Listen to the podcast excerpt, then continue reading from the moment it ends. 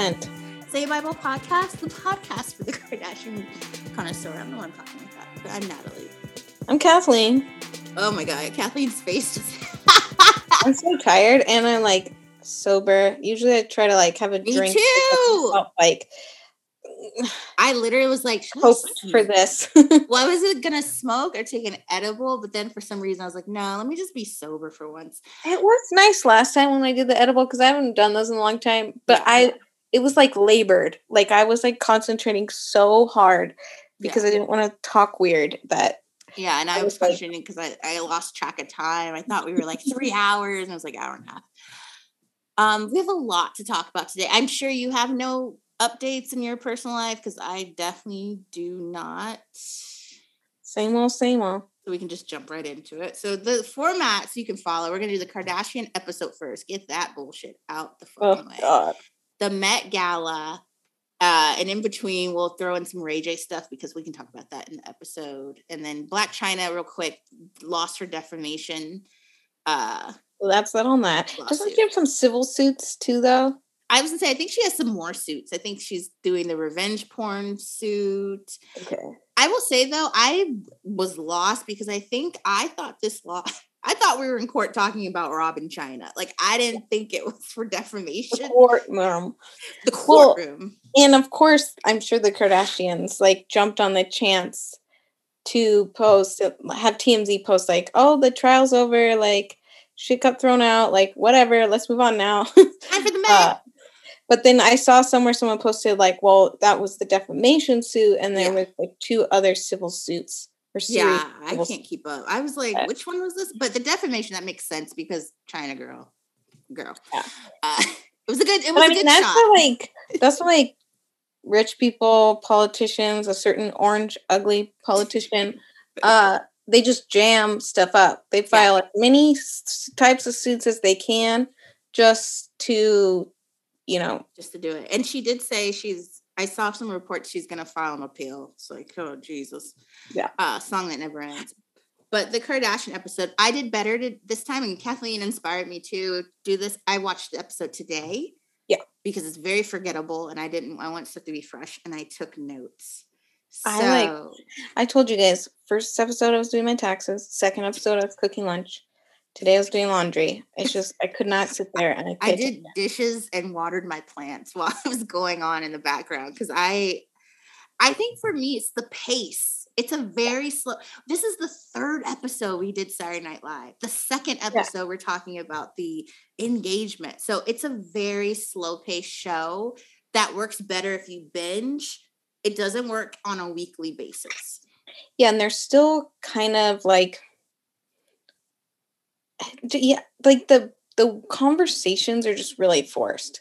Like I felt like one of the funniest parts of the episode was when Khloe was like, "Hold on, like I have to get in the zone to like pretend to care." Yeah, yeah. I've heard that story like 5,000 times. I was like that was like the most genuine like thought I heard I heard like the entire mm-hmm. episode. It's just it all felt like very like scripted.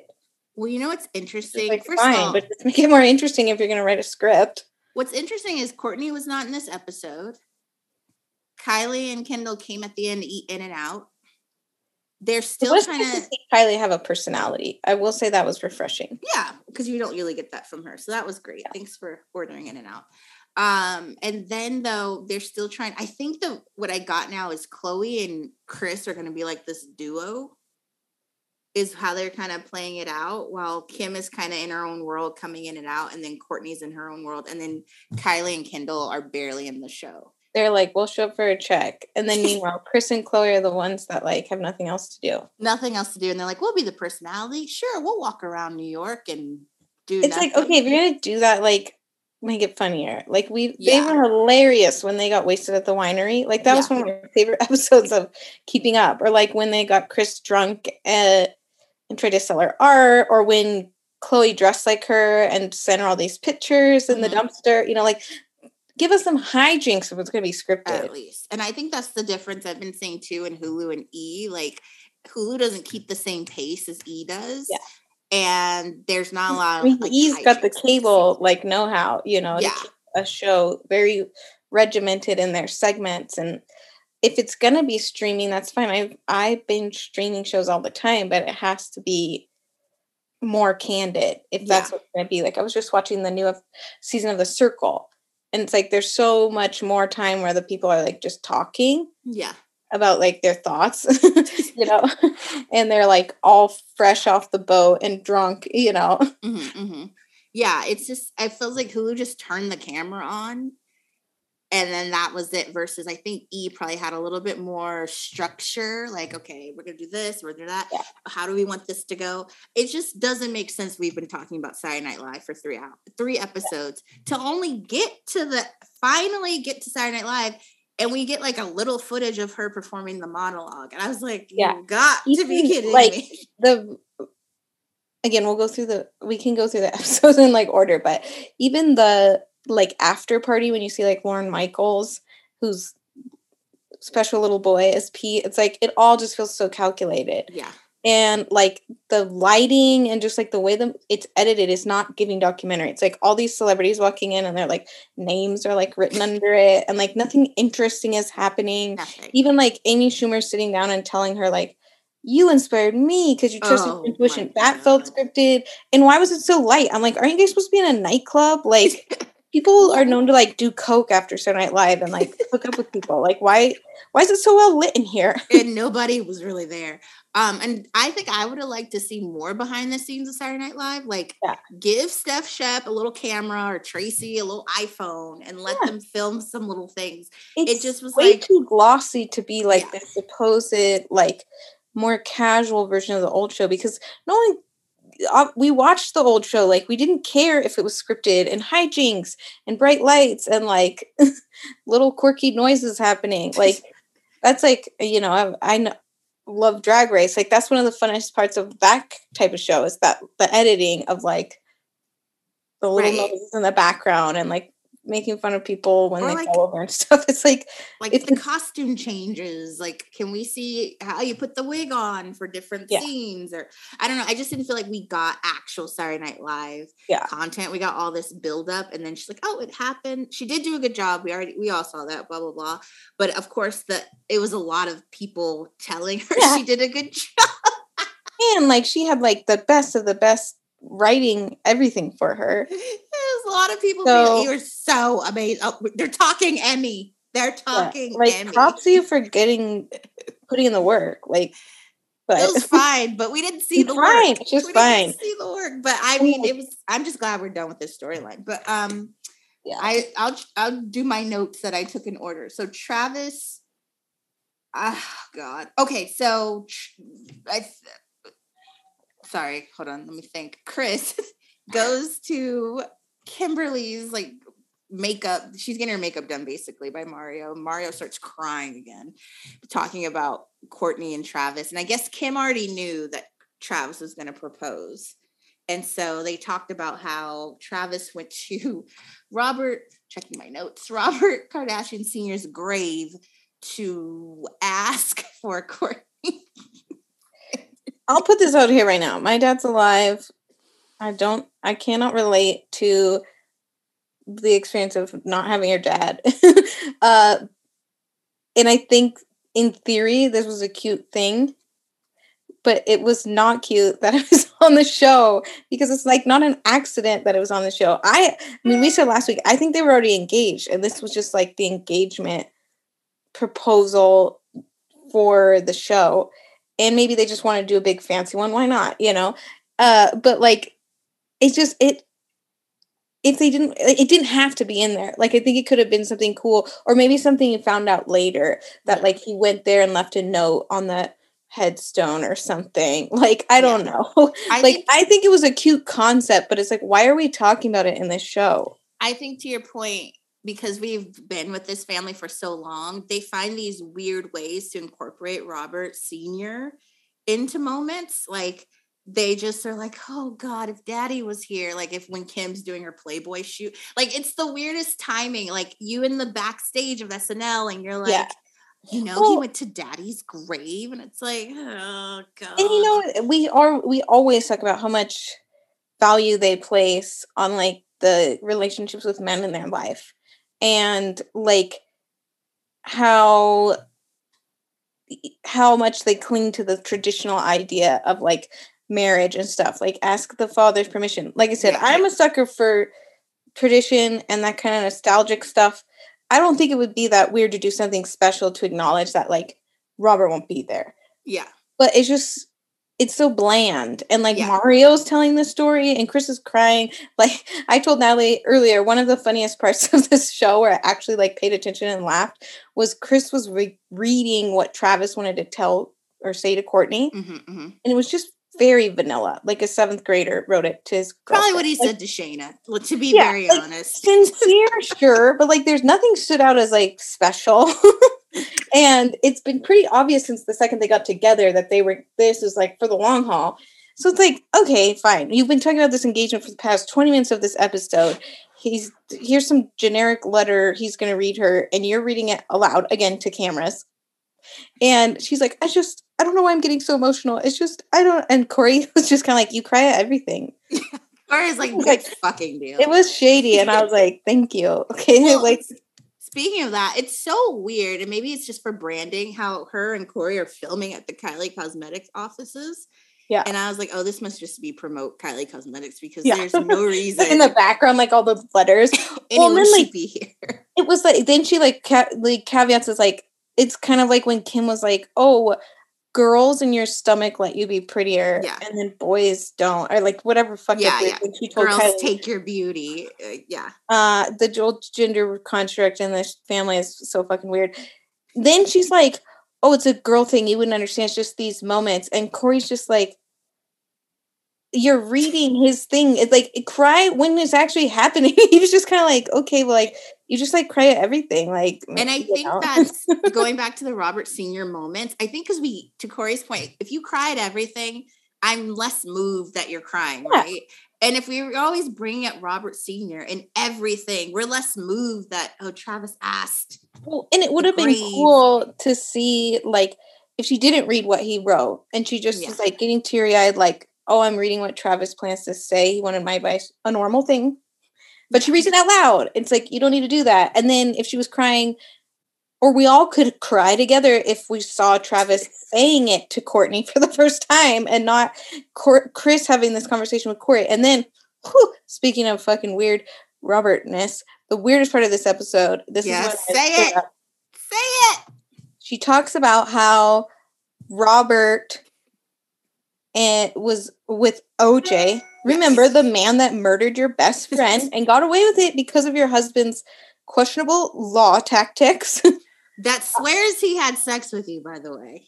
yeah. Or- And people think is like the father of your daughter and you don't refute it. Obviously they're delusional. Khloe is not OJ's daughter.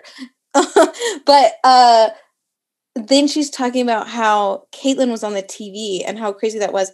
And first of all, that's fucking weird. Wait, no, no, no. This is what she said. It gets weirder.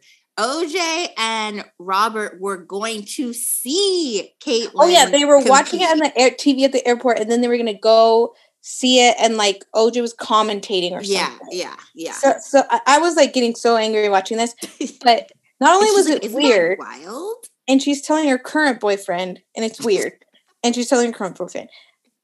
I one of my biggest pet peeves, especially like this family had all the opportunity to learn this and know this knowledge.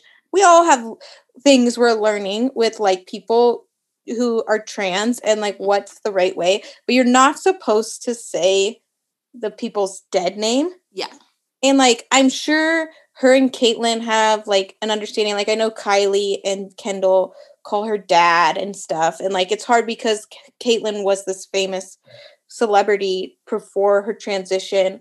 So I get that maybe she was trying to do that for clarity's sake. But at the end of the day, people watch this stuff and then they think it's okay to say that about Caitlyn is bad enough. But like, what if you have a trans friend and then you like start saying their their dead name? It's not Yeah. even just their old name. Like there's a terminology for it. And maybe we're, I'm just being too offended because they've been on my last nerve this week.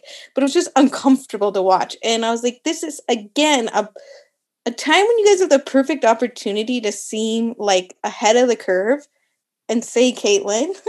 like we all know who Caitlyn is. We all know she was in the Olympics. Like, but it's like she was just talking like weird. Like it was such a weird, uncomfortable thing to watch. Yeah. Um, she made the funny comment though in backstage at SNL that she can't believe this is Kourtney's first time getting married because as we all know, everyone's been married like five yeah. times. and then I'm like, okay, so why are you crying so goddamn much if none of you believe in the sanctity of marriage? Oh yeah, like, next episode, Kim says marriages come and go. like she's and you're like, you never you you can't even call Caitlyn by a right name, and then you like act like she never existed, even knowing she fathered two of your children, and was uh, the main part of the show for like the chunk that it was on, and then like yeah, it was just the whole thing was so strange. It was very well, very odd. And and the, Robert, but they like deify like they got divorced. They both cheated on each other. Yeah. Well, it's interesting to what kind of what we are talking about at the top of the show is that it really feels like they are stretching all this out to really fill time yeah. because I'm like, we could just had this, this could have been over with by now. Um well, so, I think they love the idea of like this new narrative that they're like stuck on that like second chance at love. Like Kris talks about Robert, like I said, like Caitlyn never existed. Uh, you know, Kim is they're really pushing Kim as like finally finding herself and loosening up with this comedian man that she didn't know she was gonna meet, even though it's probably set up by Lorne Michaels. And so I th- I feel like Kris is like really leaning into this like Kourtney second chance at love. And I'm like, again, Scott was on the show. Oh, you treat him like his family, like, whole, and now you're like they were soulmates, they were destined. And Scott fathered three of their children. Meanwhile, Tristan accidentally gets Khloe pregnant once, and he's allowed to come to everything, and like the father of the children, like blah, blah. it's just like so weird how they pick and choose like what's the interesting story to them, and yeah, then just yeah. like Fuck the, the rest of you. the way Kendall is like, it was just like so great that they were friends before. So they have such a good foundation. And I was like, where was all this on keeping up? Because we got like Scott, Scott, Scott, Scott. I think Travis is in one episode when they all the kids were yeah. making gingerbread. I mean, we knew they were friends. It's yeah. not that they act like it's such this earth shattering, like it's crazy how this happened. Um, and but like you said, literally the last episode of the show when before it left E they were still pushing still pushing Scott. Because that's that's what seemed to be tracking at that time. I feel like they only got Gaga over the Travis thing because people were like paying attention because everyone has like nostalgia addiction in the millennial era, you know? So it's like then they're like, oh shoot, people like this Kourtney Travis thing, and Kris has this weird obsession with being like I should have stayed with Robert, even though I cheated on him and left him, and he left me, and then he died, and then I was married to someone else. Like, you know, and then a Bennifer get all this like whole thing, Bennifer 2.0. So I feel like they're just hardcore leaning into that, and it's like, uh, what? um, speaking of Scott, he was at like a dinner they had before Saturday Night Live, and this is again I I have trust issues with these people, so that's why I read in any everything. He's talking to Khloe, and Khloe's like, "So you're doing Saturday Night Live?" He's like, "No, I'm not going to do it because Kourtney's. You know, I don't feel comfortable making fun of Kourtney. If we were married, random comment. If we were married, I'd make fun of her, but." Uh, yeah, she didn't feel comfortable. Now, here's where I was kind of like, what the fuck are they talking about? Uh, supposedly, Kourtney already said she wasn't going anyway because it was Landon's birthday. So I'm not sure what the hell they're talking about. I thought Scott was just coming to hang out and support. They never talked about him being in an actual skit. So this conversation just made me like raise an eyebrow, like, what the hell? It just shows you, like, you know, when we we'll talk more about the Met Gala eventually, mm-hmm. it just shows you that you always learn everything in this family is a transaction. Yeah, like yeah, it's yeah. always planned and I'm sure Scott had some amount of like committed filming when they made this contract. Mm-hmm. And so they like discuss when should we plug them in? And like Kourtney's like, uh, well, I'm gonna go to Saturday Night Live next week for Travis anyways. So like I'll take the birthday party, he can take SNL, and then we don't have to see each other you know it's like and then i'm sure they were talking to snl like which family member can we give you you know like who else can we get on here you know which one do y'all give a fuck about yeah because i kind of was like oh that's weird but that made me also like reinforce my thinking when I was like, wait, how come Scott wasn't at the Met? Like, I think it would have been great if they could have got him there again. I don't know how their invite list work, what you know, whatever, mm-hmm. whatever. But I think to Kathleen's point, how Scott has been around for so long has literally been a main character of keeping up for so, the whole series. Yeah. It's interesting how he gets kind of left out. I don't feel bad for him. Please don't mistake this observation for that. But it's interesting how he gets left how out. this family is. Yeah. He he really lays bare that they take they use people when they need them and then not when they don't. And like obviously like Scott's not high on Anna Wintour's list. Yeah, yeah. Like, that's Anna what I said. Winter I don't know how it works. Didn't get fucked this year. She said, "Who the hell ever can come?" and if they're gonna be there, and like I get the weirdness with Kourtney, but I really just it's like you're not weird about that with any of the other like exes. Exactly. Yeah. Like yeah, yeah. Kanye's at SNL. Tristan gets to do whatever the fuck he wants. Like I just feel like if the like if there's a shiny object like with Travis now, they're just gonna be like, eh, Scott, you can only come when they're not here. You know. Remember they did that when she was dating Younes. He it was the same thing. He's like, "Oh, you had a birthday party. I wasn't invited." Well, Kourtney didn't feel comfortable because she's with Younes. Why the different rules? Like, I actually think right. Kourtney's rules are fine. It makes sense. Like, if you don't want to hang out with your ex, I think it was weirder that the family always insisted on having Scott around without really ever revealing if Kourtney was comfortable with that. You know, so Even now Mason's like talking 16. about it because has, they only talk about it when she has like someone else. But it's like, well, what if what if she just doesn't want to always or ask her first or like foster her and Scott being friends instead yeah. of constantly making it this weird thing that fuels his probably delusion that they'll go back together and her irritation with them. It's like why it's just always weird. It's like why can't they just apply rules consistently to like people? And like I think now with like Travis, I think they love that he like keeps all the kids. He's like the kid keeper. Then like Pete, they love that Pete like lost his dad and is like a mama's boy and like loves being around this big family. It's like I don't know. It's just like they just like move on so quickly. And uh some of our like disciples are talking about like the Addison Rae of it all. And it's like, I think they just like when they're over something, they just pretend it never happened. Yeah, yeah. Like no one notices. like side note, Joyce. Joyce, I don't know how or what she had to do to get Kim to post about her what fragrance. I don't know what that was, yeah. but Joyce Bonanelli finally got some acknowledgement that she still exists. Uh the well, littlest acknowledgement, the tiniest respect, acknowledgement. Respect to Joyce because I I think I said this last time that she was the one who told Kylie to do a lip kit. Mm-hmm. Like, mm-hmm. just I mean, yeah, but Joyce, I I think she's like one of the first ones to get exiled.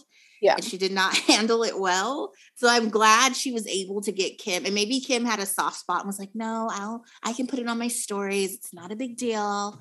Um, so shout out to Joyce. You deserve. You deserve. Um, so then the sex tape, sex tape retrieval. So Aunt Shelly calls Kris to tell Kris to come to Kim's room. And of course, Kris being the woman she is, ask if the cameras can come because priorities. And Kim, being the woman she is, says, Hell yeah, bring that fucking camera, bitch. Why do you think I'm calling you? so they go over there oh, and like perfectly like I said this other day with the Roblox thing. It was like state if you've ever been in a stage production, there's like you angle a certain way and yeah, there's yeah. stage left and stage right and like you always have to be angled so you're facing exactly. the audience. Kim does that. And it's yeah. like she has everyone like sit against the wall and then she like comes awkwardly and then she she's like Kanye you stand there and it's like I get you showing them something but it's also just like it's just so awkward. Well, even the prayer they did afterwards you can tell they kind of edited it when they got set up like yeah. to get shown. Um so long story short kanye's there and kris is like oh i haven't seen you in so long. And of course kanye reinforces that he had to fly coach to get here and he's just dropping something off. And so anyway kim circles everybody like kathleen just said and she's like i'm gonna cry. Um Kanye also was such a bitch about Travis and Kourtney's engagement. She's like, "Don't fuck up my makeup." But then now that Kanye's here, she's like, Oh yeah, now she's all tears. And He got those sex tape. Da, da, da, da. I thought it was interesting. If you go back and watch it, uh Tracy and Steph Shep at the same time, synchronicity. I don't know if that's a word, but at the same time, cover their mouths. Like it was so like, like it's very timed and very suspicious. It's like, okay. Um, so there's like a laptop. There's also in there, if you like the monitor, did you see it was like a whole Yeah, it Apple was monitor? like a Which if you have Apple, Oh, you yeah. don't need the fucking monitor. So that's Yeah. weird that that's there. Oh, back in the day, the sometimes the mon they they started doing it again, but like the monitor was the computer, Mhm, mhm. like the Thunderbolt, whatever. But Yeah, but still, even I on the monitor, like- on the monitor though, it's still all connected to your Apple. So like you have to be like like you know what I mean. It's nothing like you don't need the monitor. I guess that's what I'm saying. well, all, like we said this last time, the whole thing is so dramatic because it's so dramatic. Yeah. you know if it was on a hard drive, you wipe it, you burn it, you call it a day. You Call know, it a fucking day. it's It's thousands very of digital copies somewhere else, you know. And but I think it was interesting too because I don't want to give a lot of weight to Kanye's episode of Instagram posting because I think for every like point he's trying to make, he clouds it with a bunch of other shit. But I, you can this episode really like made you realize like probably why he was so frustrated at the time. I think people wanted to buy into the idea that he thought they were getting back together and he was pissed to see Pete Davidson, which I think Kanye played that up because he knew it'd be like sympathetic. Mhm. But I also think Kanye, as annoying and frustrating as it can be, would not be the type to be like, all right, this is how it's going to go. Like, let's pretend uh, I'm going to get like Kanye. They probably told him something that they knew would like trigger him to do that Mhm. and then like left out details so that he wouldn't like say something that contradicted their story you know yeah. Like, yeah. No, I, think totally get that. probably fed him something and so he just went along with it because he seemed very sincere in this scene it was kind of depressing to watch because he seemed like he just did what he thought was right and like was just kind of there chilling and i especially with we'll talk about the Ray J of it all uh next but putting it all into context you're like what the fuck did they tell him to get him to do this and why yeah. Like, that's- totally. why do you need to be such a pick me person that you're like, look what like he did for me. I'm so special. And then like, but we're not together. And she kept saying, my kids. Yeah. Yeah. And yeah. like, so fucking weird. It was like she didn't she she kind of talked about how like he, you know, we both do stuff to protect our kids, but blah blah blah. But then she like immediately went back to saying my kids. And it was just like I just felt bad for him in that moment. i was like, why did she why did you why are you doing this? Why did she maybe she didn't make you, but I feel like they had to have done something like uh, the crying. We were talking like how about the crying on the phone with him versus like the lawyer or never calling Roblox. Like, was it manipulative? Like, because she wanted Kanye in the episode? Because she kind of talked about before how like she would it be cool if he performed? You know, it's like I don't know what the motivation is, the angles, what he knew, what they knew, but I just don't see Kanye being like, "Oh, here's the situation. Can you like play along for the filming?" I just he would not do that. He just So would. So that's way- probably why he's more pissed. Is that it? It they kind of used him. yeah, that's what I'm saying. I'm gonna back into that. I felt if I had to do an educated guess, I too was like, oh, this might be why he's so pissed, is because they kind of played him that he would go get all this stuff and there was no sex tape on it. Or Yeah. like they kind of used him as a uh, plot, Yeah, exactly. Because then they had in their show, and it's like, oh Yeah. fuck. Because So- what if he hadn't come over to show them like the hard drive? Would we have had that picture where they were like Yeah. walking out of the hotel where people were like, wait, he's helping her at SNL? Like, what does that mean? You know, like Yeah. it just, this show is just exposing like how calculated they are. And it just doesn't make sense. Like, I was gonna Kanye say, would yeah, which gone and done all that shit if their story was the way that they're describing it, like, just doesn't make sense. And then, like I said, when we get to the Ray J of it all, and he kind of explains this other angle, you can see that they're kind of like, we're going to stick to the story and then we're going to explain nothing else. yeah. Like, they don't address the flaws in the story. They're just like, hmm, Yeah, and we don't mind calculation as long as it's done correctly. Like, listen, we Yeah. watch all type of reality shows, and they're all fucking calculated. If you watch any Housewives, those women are always trying to figure out what storyline they can come well, up with. And especially then, meanwhile, you're going to go, but make it make sense. And like, say this is a documentary. you're never like messy on Twitter. Like all the housewives are willing to just like shit on each other and real out to Lisa Rinna. Meanwhile, Kanye's having like whatever was going on with Instagram. They never addressed any of it. Yeah. And they wanted us to watch the show and have us think that they're like hunky dory. Like, well, that was my issue with remember when Kris got those 65 outfits and Kanye yeah. walked in? That was like literally weeks after he had uh, a drag them all on Twitter and called Kris Kris Jong Un. Mm-hmm. Yeah, they're just they just have this like caricature of people in their head that the way that they want to use them and then just like ignore the rest and we're supposed to ignore it and it's like we know that you're doing stuff behind the scenes to craft all of this. It's not like you just like ignore kanye's bad behavior that would be bad enough but like it's like in a way like you want to seem like you're cool. Again the stupid like pick me ness of like being cool with the baby dads and like men in their lives that it's like we'll just pretend all this he was clearly very upset like and or possibly just not well several months ago and we're just going to act like we want the juice we want the tea we want the dirt. Um so the ray j angle of it all is ray j came out to well there's a report that came out today to daily mail exclusive. I've already given my theory about daily mail is that they are not under the thumb of the kardashians so i feel like that's where people go when they want to like leak stuff. Yeah. but uh because you know we don't know what gonna do Daily Mail reported that, you know, Ray J's tired of the lies. He's just had it up to here. He's got to clear or his name. Possibly his, you know, NDA. Oh, right. right. NDA right expired. well, he did say that. He said he hadn't been able to talk because he had signed a contract that yeah. he didn't understand. Shout out to Blac Chyna. Uh, so basically, which can we be honest? We all pretty much figured that Kim and Kris yeah. leaked it or had some role played it. So like, why do they keep lying? yeah, I don't think it was a Pam Anderson situation. But also I'm not mad at it because that was the times. Like that's what people thought they had to do to get put on. But basically, Ray J is saying we were all in on this.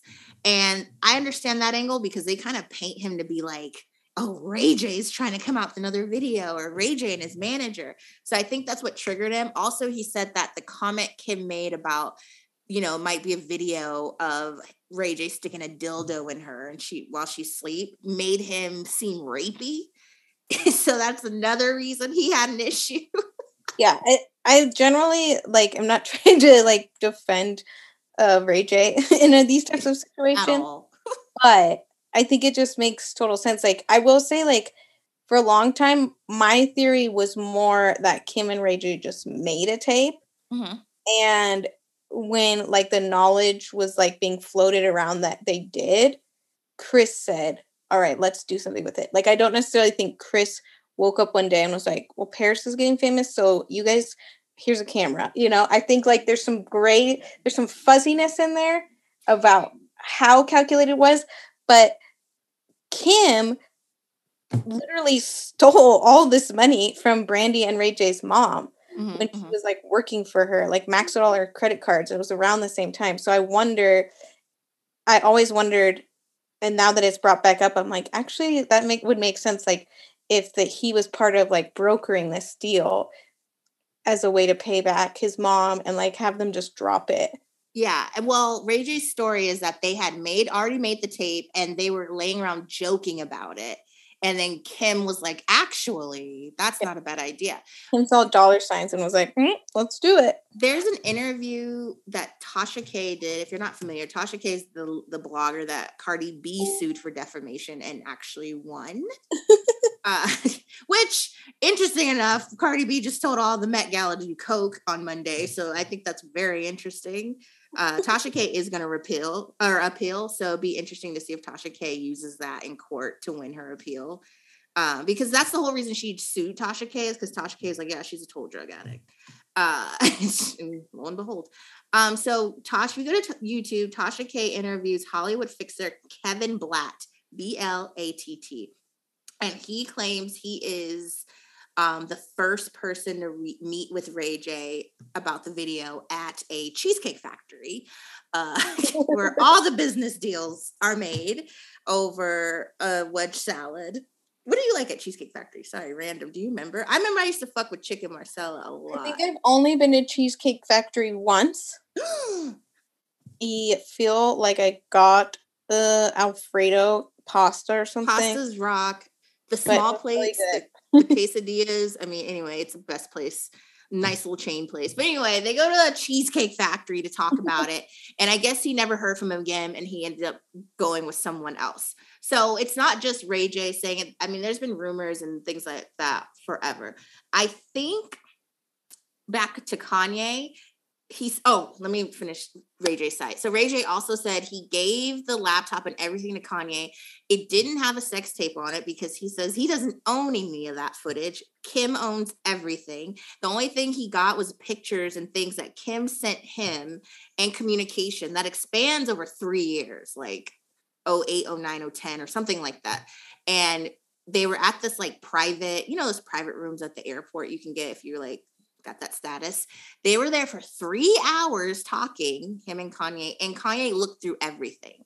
So, to Kathleen's point, he probably was like, You guys fucking played me. You made it seem like it was dire to get this stuff, and it was so life changing. And then once you got it, again, to Kathleen's point, you just toss me aside because you got what you want.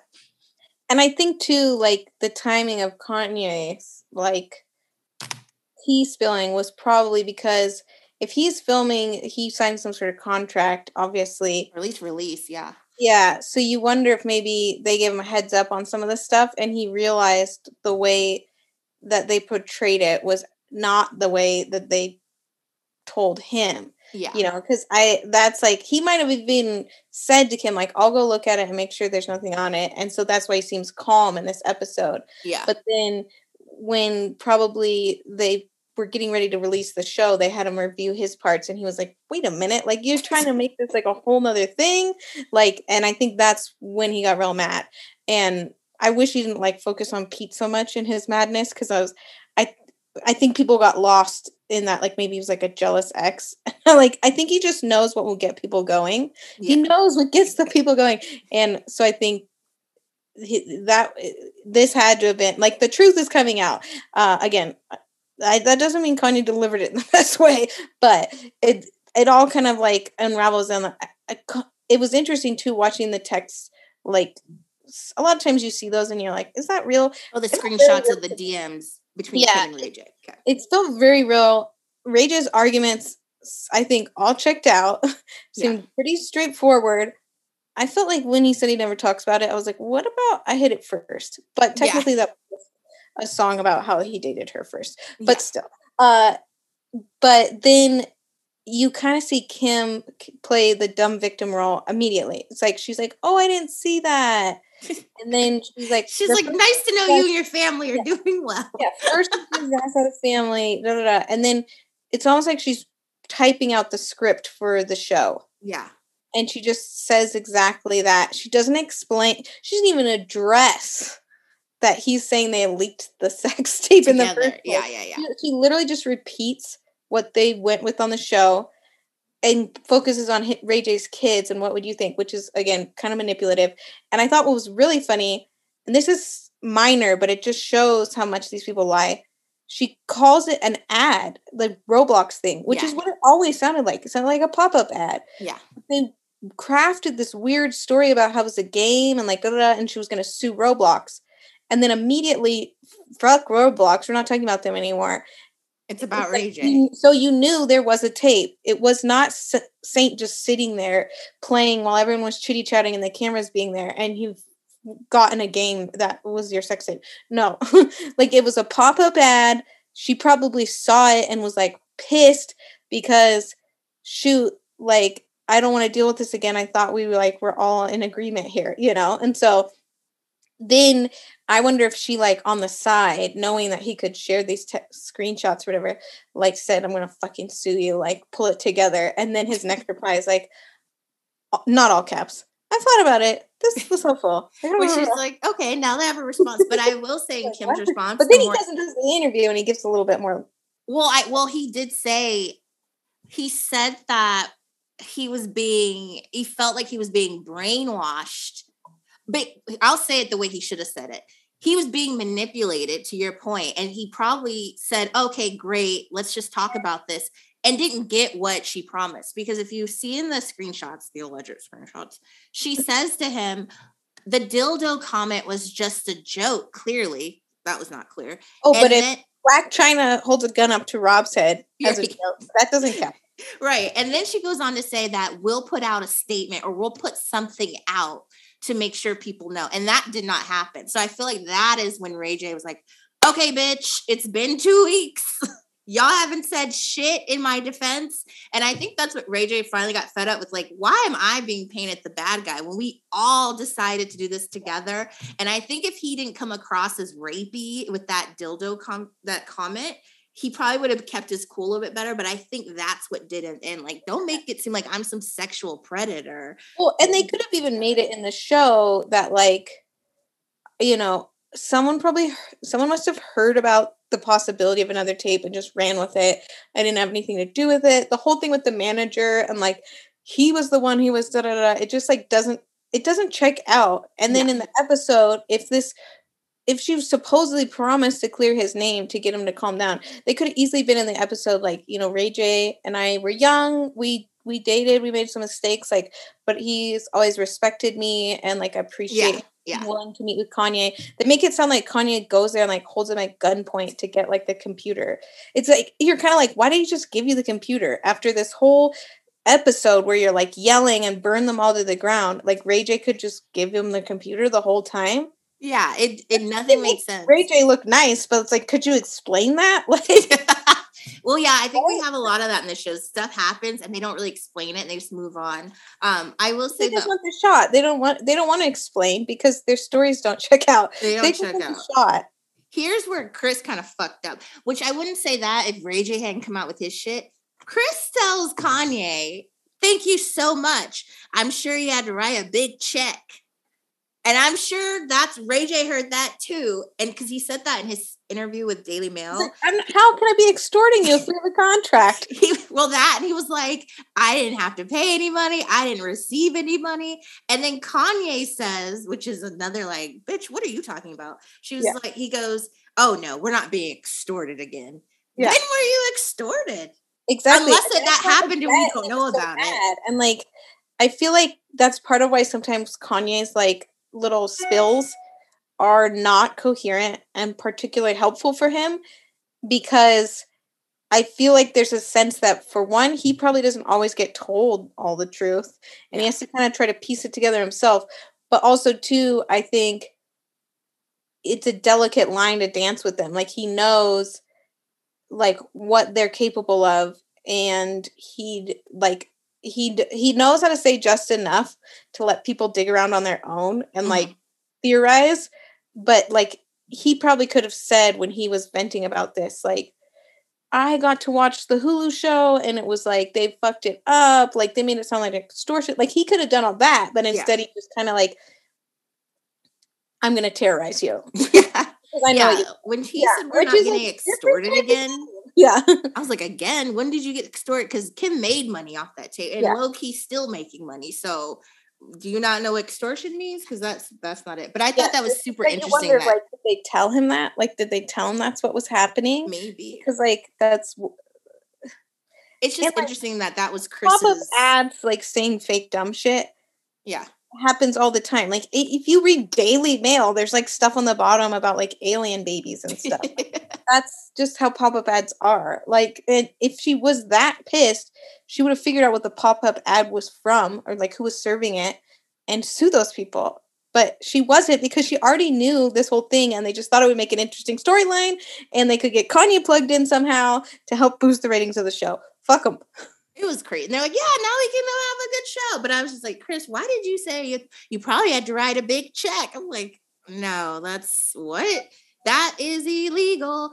Um, but and then she says something weird too, like, okay, you're gonna have to negotiate me for me from now on. I'm just like, this is probably why Ray J got pissed because it makes it seem like Ray J is some like fucking mobster. Or Kanye is like somehow like this like protective Exactly. yeah, protective Olivia father. Even when Kim and I are getting divorced, I love her so much because she's like an angel saint. Yeah, it's just like J to give me his entire computer at the airport. I'm sure Kanye was like, "Girl, I just met him at the airport and we talked for three hours. It Yeah, wasn't that deep." got a beer at Chili's, like not a big deal.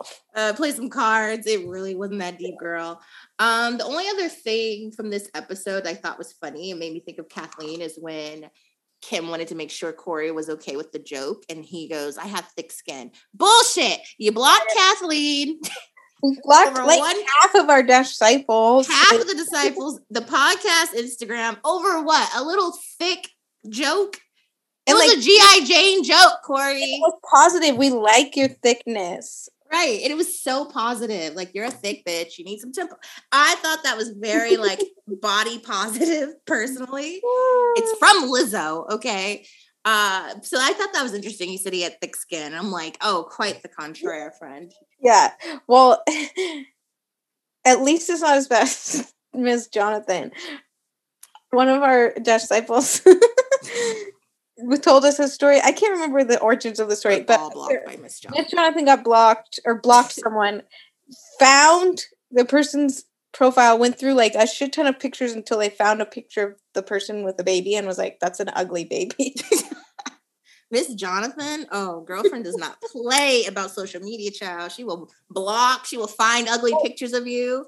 and Corey didn't block Say Bible, or did he block Say No, Bible, but not Natalie? Not Natalie. But he blocked me personally. and And the best part about that is he was not tagged. Yeah. Uh, I don't even know if she- on Say Bible, and a, a bunch of other people in our um in in the followers that we have have said the same thing. We're like, Yeah. if they mentioned, he was not tagged at all. I don't know, know if I hashtagged him, which would be weird if you're searching your own hashtag.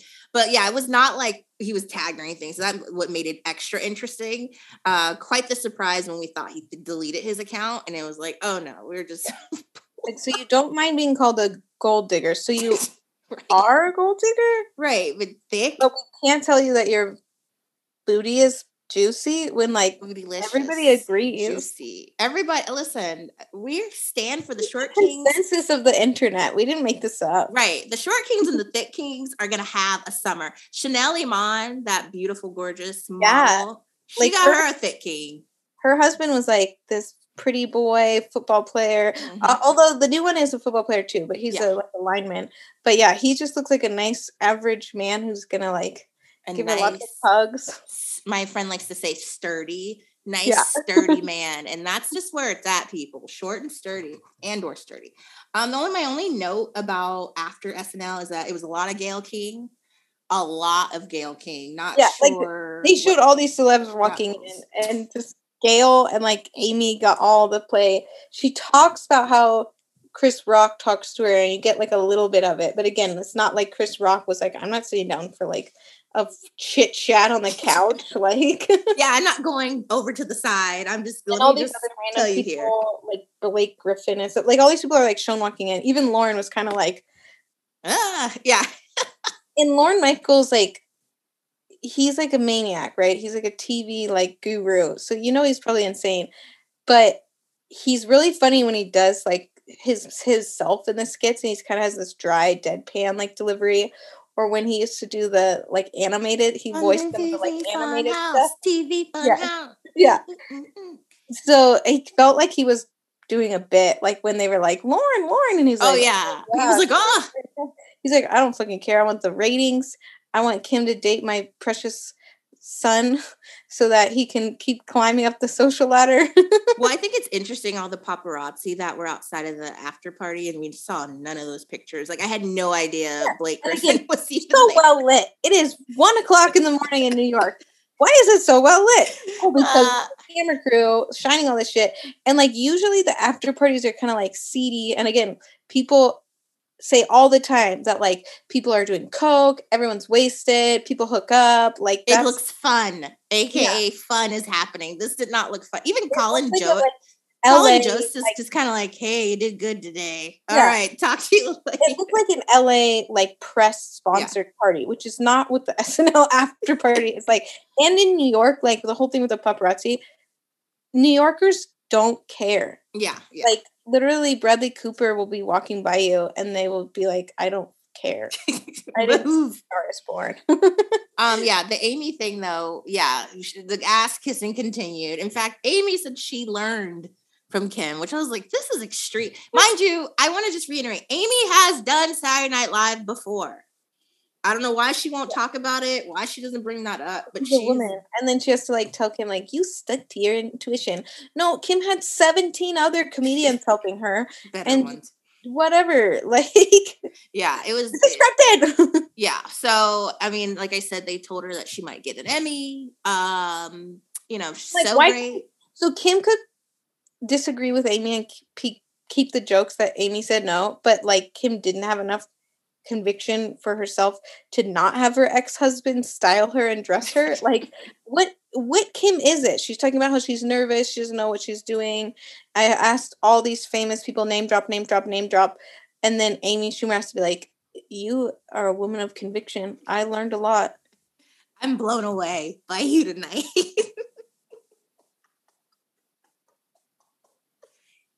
Chris was just like, yeah, you were funny. It was like a comedian actor. Like he kept it very contained. He was like, yeah, you You did didn't good. fuck it up. You didn't fuck it up. well. Usually athletes, you just want to get through it, but you did. Like it was very constructive and on point. It's true. She did do a good job. She was funny. But Amy, she, I don't she know what could have done a good job. It's been three episodes. she asked every single person and their mom. It made her ex husband like work for her for like two months, so he wouldn't. She wouldn't embarrass him.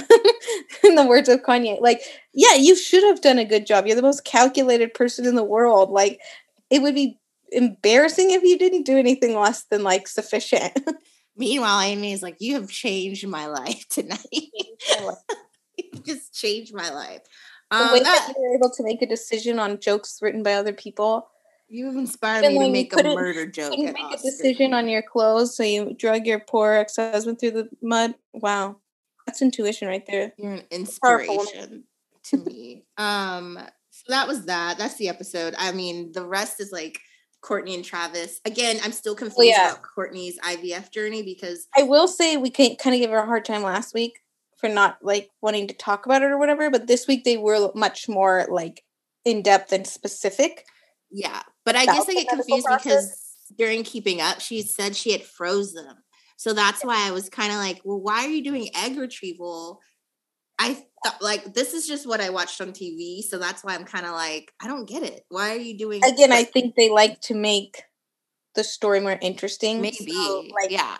doing egg retrieval while she's with Travis and there's still time and all this stuff, like not those nasty eggs you froze while you were single. Gross. No, Right. You with Younes, get rid of those. It makes a better story if she's trying to do egg retrieval in this tiny little window and he wants to propose on their anniversary because it won't mean anything if it's not on that day. You know, it's like it creates That's a storyline. That's And true. Because I was like, what? But I did think it was nice that they like talked about that a little bit more because it was mm-hmm. kind of disappointing last week when she was like, I don't want to talk about it at all, which I would be will fine if she just didn't talk about it at all. But it's like I will say it speaks to the weirdness of the family and living in their own bubble. On what fucking planet could you talk to your family about intentionally having a baby via IVF with a man you've been dating eh, a year? And ev- nobody's asking like any real questions. They're just like, "Oh yeah, you've got that appointment. Yeah, okay, you're trying to have a baby." Like it's very, they're very casual about major life events where you probably should be like, Yeah, it's like thought this through? SNL jokes for like three hours, but like they could have, it could have been a really interesting episode, like with them like talking to Kourtney about like how she came to this decision, Yeah, yeah. and like how you know she just loves being a mom Mm-hmm. and she's in love again and she feels like the time is right. Travis is a great dad, like whatever. It's just it's just weird how they're so like blasé about like jumping from subjects, but then Even having kids. it's bend like, over no backwards to come up with these weird narratives to explain stuff. And it's like, could we just have a genuine conversation with Kourtney about how she decided to do this again and like what options they looked into, what options are even available to her, like yada yada yada. But it well, was especially because they don't live together. So that would have been an interesting conversation. Like, oh, well, do you want to move in together first before you have? So anyway, I just thought like And maybe we'll get that in episodes to come. Yeah. But I just think it's weird how they give drop the dramatics of like, oh, it has to be on our anniversary, but she, her appointment's the same day. And then like I'm they're talking about a Sunday. I was like, the Sunday is the only you could get an appointment? Like, okay. Uh, Like, just- uh, and it's just like it's just crazy. And then all of a sudden, oh, it's on Tuesday. Well, yeah, because you guys are fucking probably their richest clients. You could have said like, uh, I got to propose to her. Can we come in on Monday morning? Like, yes. and I mean, shout out to shout out to them for trying to create a show and try to give storylines. They just Yeah. don't really. They have Just a lot of holes. In explain it better. Just explain it better. Like, be like, yeah, we're rich, so we call the doctor and said move it to Tuesday. Engagement's back on. Like, uh, Yeah, I will it say, I- a small, tiny glimmer of props to this episode. Mhm. Kendall and Kylie being in the car together was a very nice flashback to earlier times. Mhm. They seemed natural, yeah, seemed like they were having fun. Eating in I think especially after that episode, we remember when they're in Palm Springs and Kylie and Kendall got in a fight, and she was like in Palm Springs, gasping. Kendall, why would I give you a a ride cute- home? I will say it was a cute scene. They looked like they were just genuinely enjoying each other's company. Kylie was like laughing and being like a normal human being and not like a vessel uh, of emptiness. So that part was uh, it was a nice remembrance of oh, it used to be cool in the show when Kendall and Kylie had this like fun little dynamic. Fun So- keyword fun. I will say too, they had the conversation I think every Californian has with themselves. Should I get a double double? You always gotta get double double. I was just talking to my dad You'll yesterday, and feel I was it saying after, but if you get the single, you'll still be hungry. you will, but that's what makes the hamburger feel healthy.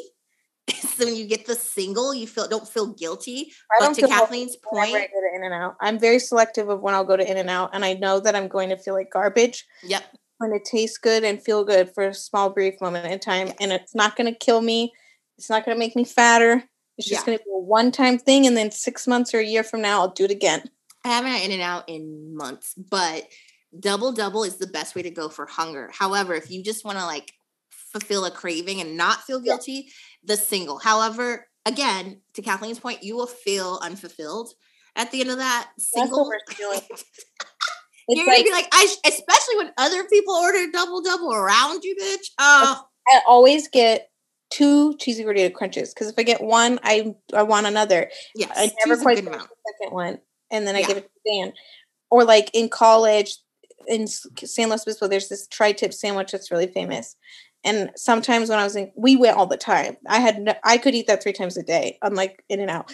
But I sometimes would be like, well, I don't want to be too full, and I get the meat sweats and fall asleep because I have to study. So I'd order a half, and then I would just be like angry the rest of the day because all I wanted was the other half of that sandwich. Oh, 100%. There's a, yeah, so there's a skill in ordering fast food in general, but definitely In-N-Out. It does help I- if you do animal style. I was 'cause gonna say animal style will help out.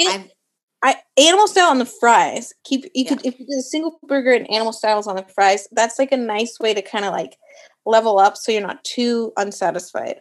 and I get that people have health things, but I think it's absolutely crazy when people go there and get like the bunless burger. Like this, it's just a burger wrapped in lettuce. Like, just don't get it. Like, don't play yourself right. Like, don't Like, even play this celiac- game. Great. if you have celiacs, get the lettuce bun thing. But Yeah. if you think it's gonna be healthier to put a piece of iceberg lettuce around your cheeseburger, around your ground ground beef. The Yeah. meat, the meat is what's making it not healthy. yeah, and the fry the oil you see the oil they're frying it in that just go all in. I thought it was great when uh, Kylie was like, or Kendall was like, "Should we eat in the parking lot?" She's like, "Hell yeah!"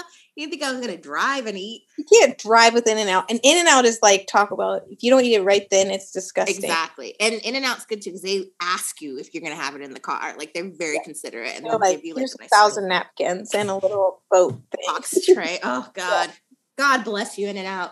Gosh, now I Um, can't In-N-Out. I'm hungry. I know people. In-N-Out is great. Either love it or you don't. I Yeah. happen to love it. I'm very selective because I, like I said, the smell of the burning like grease and like how terrible I feel after, and I smell like an onion for like three years.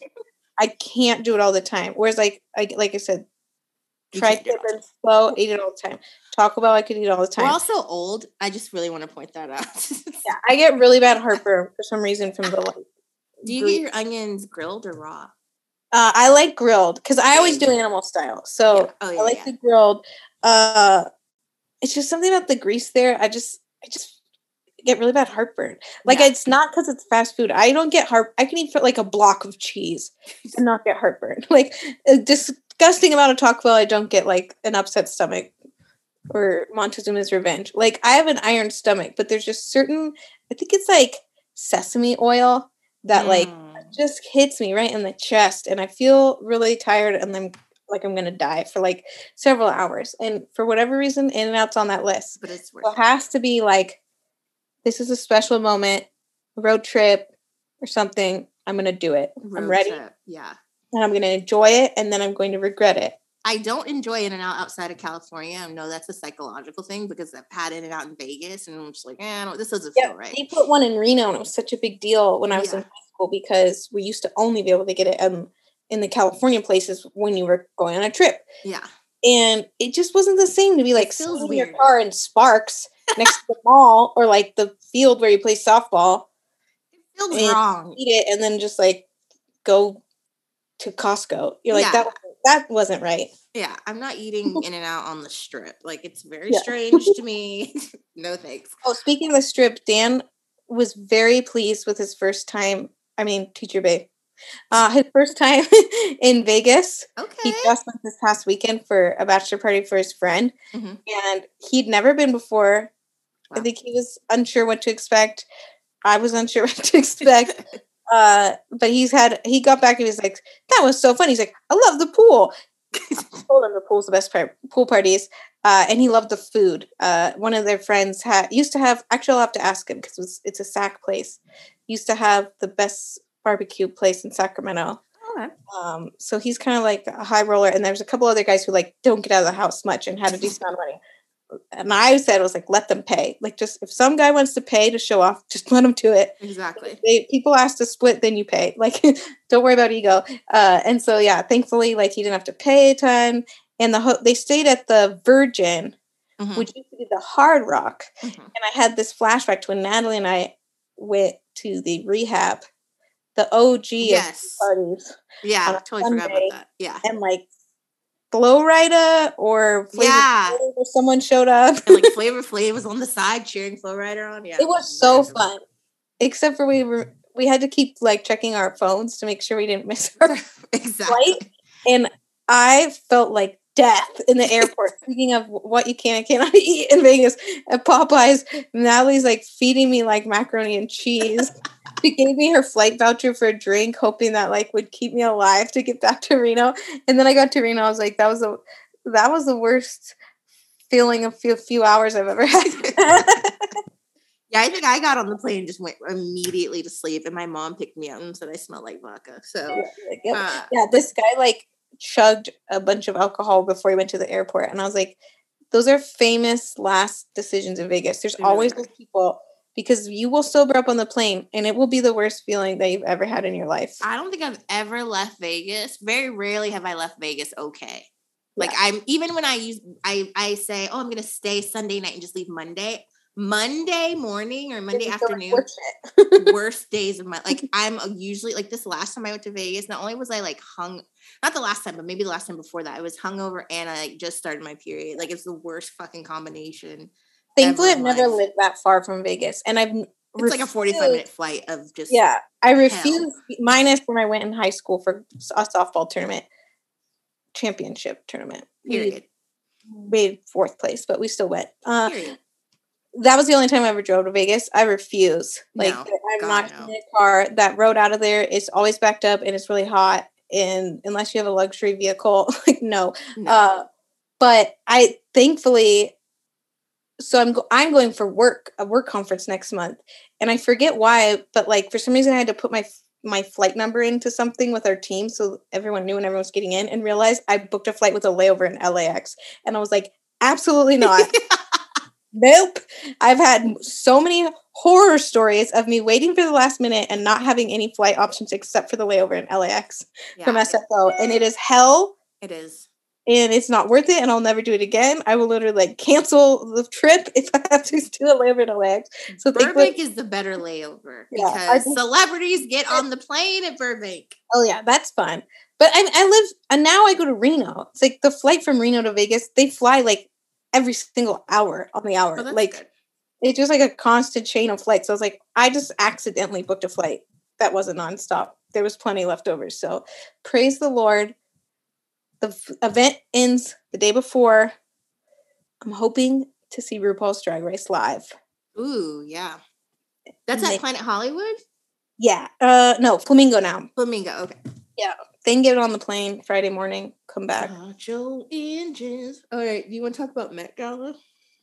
RuPaul's Drag Race. strong word? Strong word. Okay, so let's just go. Let's start with the easy. Best dressed. I gonna go on a limb here. Okay. It's probably because I have very low expectations Okay. or lack of expectations. never been. Was Khloe. I didn't know Same. how Khloe was gonna play this. Ditto. Ditto. And I was a little worried she was gonna be weird like Kim and like way overthink it. I think she did what was right. She like, I'm happy to be here. I'm gonna stay in my lane yep. and I'm just gonna look the best that I like to look, you know. And so she looked a little skinny. I mean, so maybe she was like working out, but I mean that everybody does that, like worries about picture, you know, picture event or whatever. We'll get into that. So, but she looked good. I liked her dress, and even knowing the Marilyn dress is like iconic, it's kind of funny because they had similar silhouettes. and I felt like Khloe's like fit her actually, so she looked better tin- than Kim. Yeah. just thinking fit here. So I thought that was interesting. I like the little beady dangly things, the gilded age. blah, blah, blah. I liked that the corset was kind of like exposed. So like was the black thing she wore. theme. Yeah, and the gloves gave a nod to the like actual theme. So considering how fucked up some of the celebrities like get with the theme, Khloe stayed pretty close. And like Mhm. Jeremy Scott of Moschino is like a good fit for her, I think. Her beauty looked good. The one thing I would have changed was her hair. I just Mhm. that stiff bob and the over bleached hair. I'm ready to move on from it. Mhm. and she Uh, was pretty tan. I think I would have took some tan Yeah. out, especially because the dress was so gold. and I think when she gets really skinny, I think Khloe might have like small implants. Mhm. Sometimes when she gets really fit, and I know this is a hard thing for a lot of women that are like very toned. It's like sometimes the you can get kind of like that gap, Mhm. like hard booby line. So her boobs look like they were really having a rough night. Uh, in some of the pictures, like the sh- the lighting. To Natalie's point earlier, we were talking the lighting in there.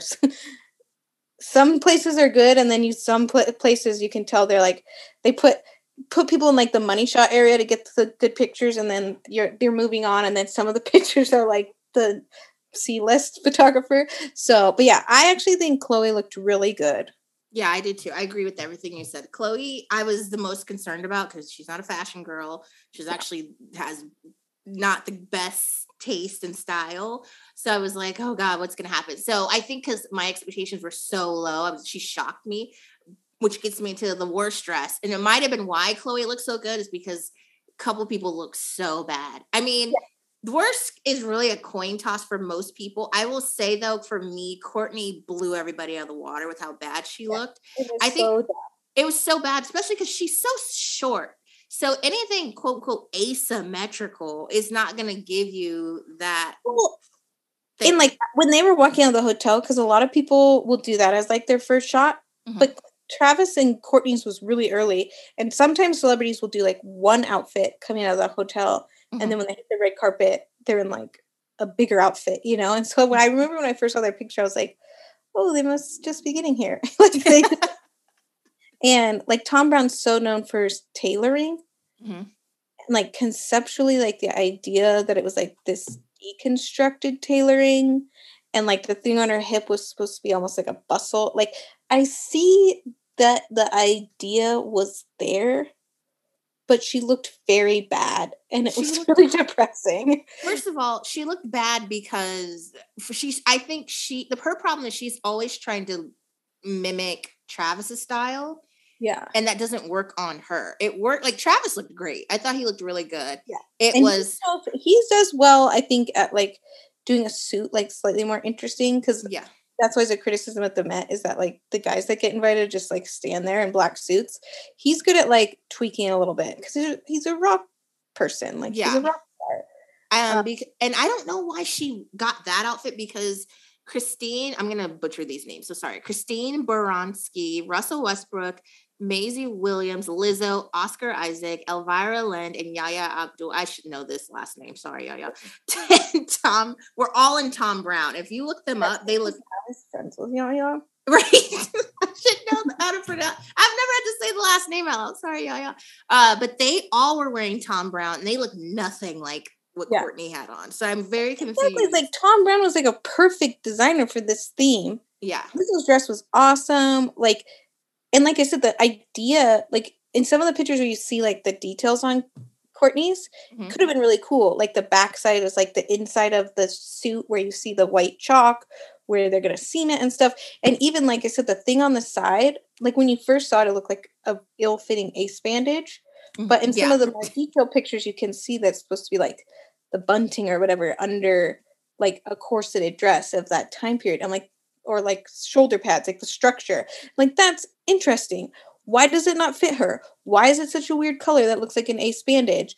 And then like at the after party, she had this cute little corset dress. It's like, why wasn't she wearing the corset under the skirt thing mm-hmm. and maybe just like a piece of the men's tailored shirt? It's like everything looked weird, ill-fitting, frumpy. And even if it was supposed to be, she like described it as like supposed to be like sliding off of Travis. Yeah. It wasn't happening. You did not yeah. Like he, he was in a well tailored suit and she looked like they taped some scraps to her on the way out. Yeah, it wasn't good. Also, people had trouble with Kylie's outfit. What I'm going to say about Kylie's outfit, I give her some credit for trying to be youthful and playful. Yeah. Uh, obviously not on theme, but at least she, she did the tribute to Virgil. Cool. But I think there was an attempt because Kylie, we forget Kylie's like under 25 because yeah. she looks so old and she acts old. But I feel like there was a genuine attempt of being young. Some people said they might be like a shout out to the King Kylie days on Tumblr. Yeah. Um, it just people didn't respond to it well. I didn't have that big of an issue with it, but I just I was like, I see what you tried to do. Everything felt very confusing because I mean the Met is a shit show. We're not defending it's the Met. Here. Uh, but it's it's just some of the choices were strange to me. Choices. RuPaul's Drag Race. Uh, like usually people walk together like with their designer, but you could yeah. obviously like Virgil's rest in peace and like so the table, you know, like Moschino had a table. So it's not like the whole group has to walk together with Jeremy Scott. So usually the designer, like last year, Demna like walked with Kim. It's like sometimes they pair up, but like the pairing didn't really make sense of off white with Moschino and like their outfits didn't coordinate. But then interestingly, Kendall and Kylie's kind of went together, even though Kendall was wearing Prada. It's like, why didn't Kendall exactly. and Kylie walk together? And Khloe could have walked with Kris and Corey. Like, it, it was just strange, strange choices. And I think the thing with Kylie's that threw me for loop. Sometimes I just don't know if Off White is like the brand for her. Some mm-hmm, mm-hmm. streetwear wise, I think she can pull it off. Like the outfit she wore, she was like getting there the day before. Like she can pull that off. She looks cool. Yeah. But like otherwise, like I feel like even the after party outfit wasn't necessarily a typical off white thing with like the silky corset and stuff. She looked great, and I'm like, why didn't you just wear that? So I feel like she would have made more sense like in Versace or something, but nobody asked me. he just looked uncomfortable. The skirt, yeah, I did see a lot of those comments. Like people are like, she looks uncomfortable. Oh, she should have waited. Like skip yeah. this, and then you know when she had the, the baby. Yeah, the skirt was strange. It like yeah. didn't it didn't like fit her. I thought the top hat thing was interesting. That's yeah, like Virgil. That's what he does. And Nicki Minaj had a similar thing going on. Yeah, that part wasn't actually that weird to me. Yeah, it, the skirt was just strange, and she looked unhappy and sad. And then I thought it was funny that she shared the gloves that like referenced this like note manifesting it or whatever. And she didn't fucking that wear. she didn't wear. Yeah, yeah, yeah. Your family is obsessed with gloves. The gloves, I think, would have made it really cool.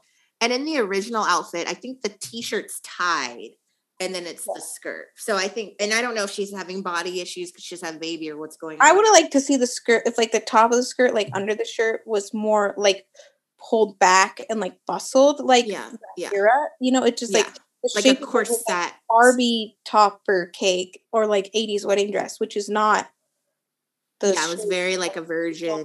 you know, and every, shit. no one's following the fucking theme, but it's like you could easily do these little small pieces to nod to the theme, but also not look weird. Like she didn't look good, like because she was just walking around in a giant pile of toilet paper. Like again, Um, appreciate what you were trying to do. It's more than whatever Kourtney Lukac fucking going on. But yeah, it just kind of was smart. Um, let's talk about Kris. Kris's shit was weird because I don't know if she was intentionally trying to look like Jackie O. Said it. Oh, she didn't- That's fucking nuts. looked great. I was I was actually proud of her. I That's could tell it was like not the right era, but she looked great. In her, she got a little bit longer MJ wig and did a flip. I was like, she looked very well styled, not particularly on theme, but very well styled. Then I heard the interview where she's like, "Yeah, I was going for Jackie O," and I just seen this picture of her and Kim standing together, and it was like Jackie and Marilyn, and I wanted to vomit. Like, Well, it's not a fucking costume party. Uh, Well, Yeah. it is, but it isn't. You know what I'm saying? It's not Halloween. It's not like just come whatever you want to come. Like, Sorry? Are you unhinged? that's really Marilyn so Monroe wore that dress singing to JFK in front of Jackie O during a time where she was supposedly hooking up with his brother to spite him and then died two months later. And people believe that she was killed because she knew too many secrets from sleeping with the Kennedys. That is weird, Kris. It's weird. It's all Weird weird, that she get Kim's weird shit, but why did you think those two went together? Like, yes, they do share history, a very sad and depressing history. So at least be like, it's part of American history. Instead, you're just like, eh, Jackie, and she's Marilyn.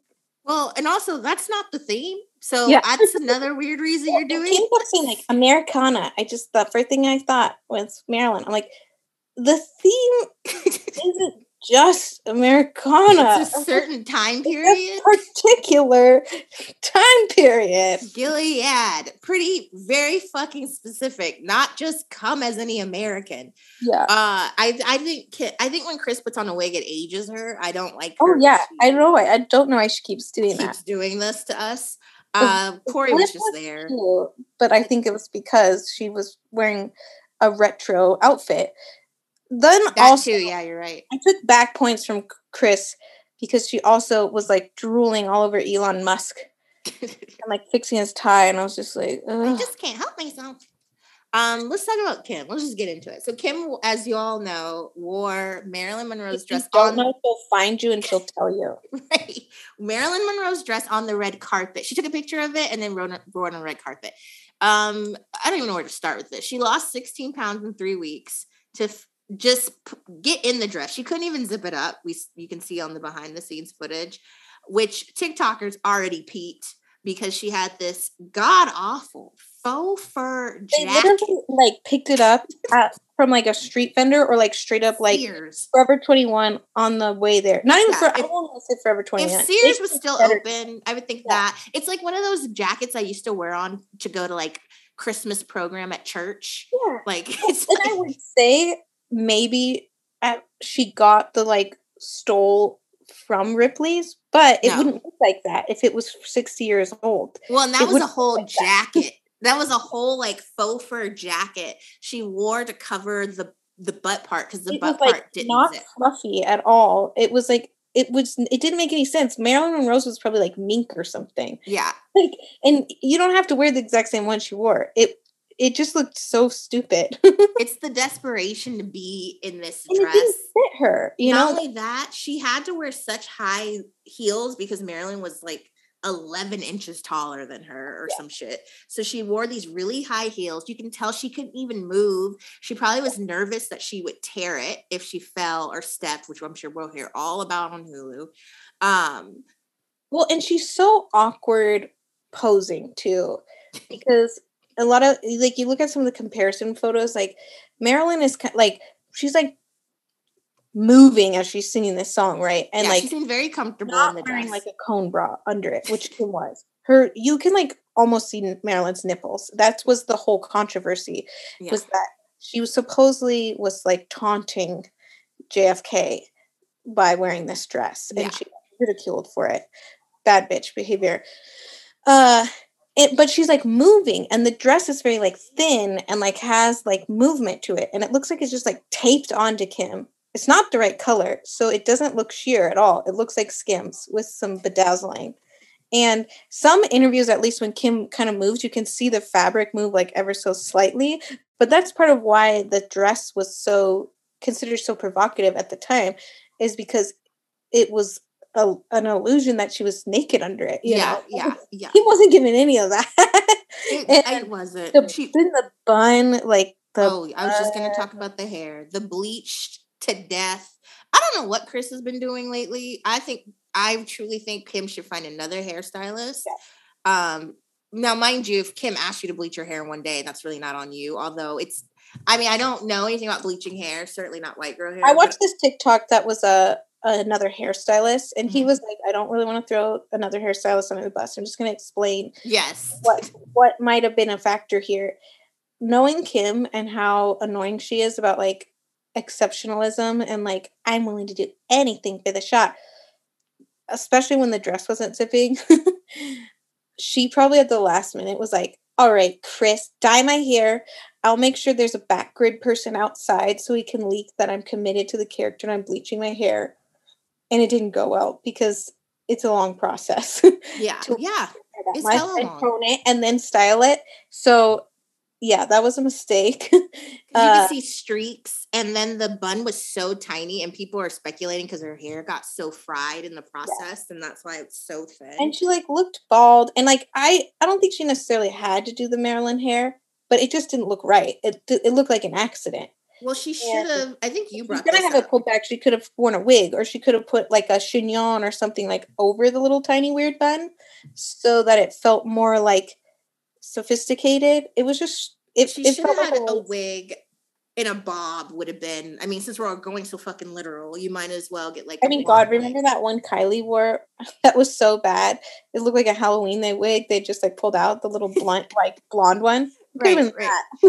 Right. Get, call Kim Kimble. She'd have gave you a wig. Um, But again, Kim just, I'm sure Kim wanted to be like, I'm gonna, I gotta step it up. People are starting to stop talking about me. Marilyn dyed her hair blonde. I'm gonna Yeah. dye my hair blonde. I, but it was definitely a last minute decision because you could tell she was doing it like hours before, and Yeah. it didn't go well.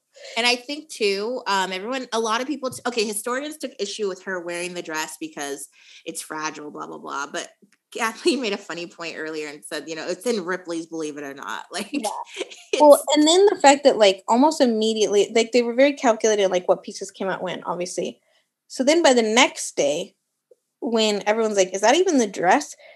Then we get the details. We get this behind the things or behind the scenes thing from TMZ on the payroll with Ripley's Believe It or Not. And Ripley's is not the Smithsonian. It's a tourist attraction. It's an auction house that buys stuff at, for the highest bidder and then sells tickets to their tourist destinations to make up for the cost. So it's like it's not like some esteemed like uh sacred. Yeah. sacred which that's not to shit on Marilyn's dress. That's to shit on the terrible people in her life that like sold off all of her wares and goods after Yeah. she died at a very young age under sad circumstances whichever one they were.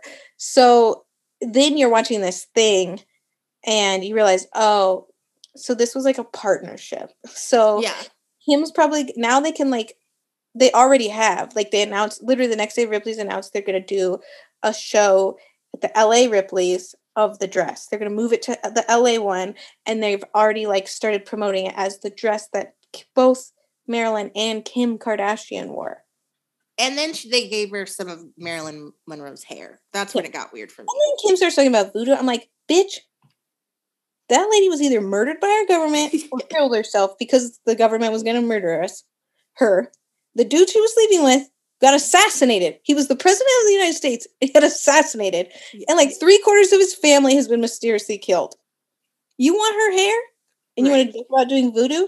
I hope. I Well, hope not when and people already think you and your family are into some shit. So I wouldn't. I mean, I'm like, did she mean to say that out loud? Does she know we're recording? It was also Um, really depressing. I I don't love when people compare anybody to like the modern Marilyn Monroe or the modern who, whatever, because it was just different back then for a woman, especially given the news that we had to deal with on Monday night. Uh, because it's, the, it's like, why does this, why does Ripley's, believe it or not, have her hair? Yeah, Like, that's Who just was her family's estate? Did she probably did it because Marilyn Monroe was like poor and like worked her way up and to be an actress and was exploited and like I said, died at a young age. So it's like, why do you why what world was she living in where she had to have people just took her hair when she died to sell the tickets of for tourists at Fisherman's Wharf? Like that's depressing. I think for me, with the Marilyn and Kim comparison, there is no comparison because they are not living parallel lives No. at all. Like there's nothing similar, even to down. Well, To and you the know who made that comparison first was Kanye. Well, he did make that because he's delusional too. Even Yeah. down to being a sex symbol. Kim is not a sex. You don't leak, quote allegedly, a sex tape, and you're automatically a sex symbol. Well, she's done nothing really to say, oh, you're a sex symbol. She's been, she's always in a relationship, monogamous. She's been married. Um, she takes maybe sexy pictures every now and then, but if you're talking about Marilyn Monroe's sex, it's a totally different. well and like thing. Give a surface level comparison. Yeah, like here's here's someone who's was notorious for the way that they looked, and people talked about them all the time, and they were controversial. Leave it at that. But they like, you know, that's not what Kim wants. Like Kim wants to be like, I am the modern modern, and like they just went way too hard in the paint on this, and like, and I think a lot of that has to do with people have done the Marilyn thing so many times. Kim yes, played out. did the Jackie thing for W magazine. That was weird enough. So it's like, and she was like black in that, which was really weird. She had She's like very tan in that that photo. So shoot, weird because North was in it. She wanted to like match her, but it's like she just had to overdo it because other people have done Marilyn. It's like a it's a thing that gets done all the time. So she had to be like, I have her actual dress and her hair, and I turned, I cloned it so I could get her good juju. None of this time does she talk about how she inspires me because she was like a misunderstood person and people always like exploited her for sexuality. Like like the way. Mariah Carey talks about Marilyn Monroe, because Mariah Yeah. Carey is like a Marilyn Monroe stan, and I'm sure Mariah was throwing up Yeah. on Monday. yeah, and Mariah like exudes more of like what is a Marilyn Monroe like attitude, where like she was basically like betrothed to this way older like record exec and kept imprisoned by him. Like she's had talks about her mental illness very mm-hmm. candidly. She's been discounted and and thrown away when her mental illness got the best of her. Like Mar- mariah is w- a way better like person to talk about the similarities but you don't see herself saying i'm the modern marilyn monroe. Yeah, Marilyn. Like- but I think too, when I say that, it's not a dig at Kim because I think Kim is an original. Like I don't even think Kim in the history of pop culture can be compared to anybody, Yeah. which is a compliment. So that's why I'm and I saw a TikTok that kind of speaks to this. I don't know why she's always trying to recreate yeah quote unquote iconic moments. just be like i loved that dress i asked if i could borrow it It's It always like it's so got to be iconic. Or- Oh, this is so like like you're iconic on your own. You don't need to recreate and then she kept like moments. posting the side by side comparisons and stuff. I'm like, you're showing how much you don't look like her. Well, she And, I think Not once during this whole thing could you talk about how this was a woman who existed in a time where she had to she had to adapt to the male gaze to like survive and like she wrote poetry and did all this cool other stuff that people didn't know about and want, didn't even care because they just were like boobies like she got criticized for the whole uh, the issues of like was she having affairs with these famous people not like were these men like calling her and being like what's she supposed to do? Say no if the president is like you're the mistress now. Yeah. yeah she was really like fuck. Like now what do we do? But she got painted as this like snake that like came in and like worked her way up like yeah it's like they could have alluded to any of the that. It's just like everyone knows marilyn's image but she was more complicated than that. And I relate to that because people always say I don't have any talent. like she could have even said that. Maybe because even though Marilyn was saying and acted, so that's a whole yeah. other layer where I'm like, but again, Kim, you're an original. Just stay an original. Yeah. Um, there's I also wish- hated some Stan account or fan account was like, oh, like Marilyn had to pose. Marilyn made like a, a naked or a nude calendar to make her way up to acting. Like she, she, you know, Kim had to do.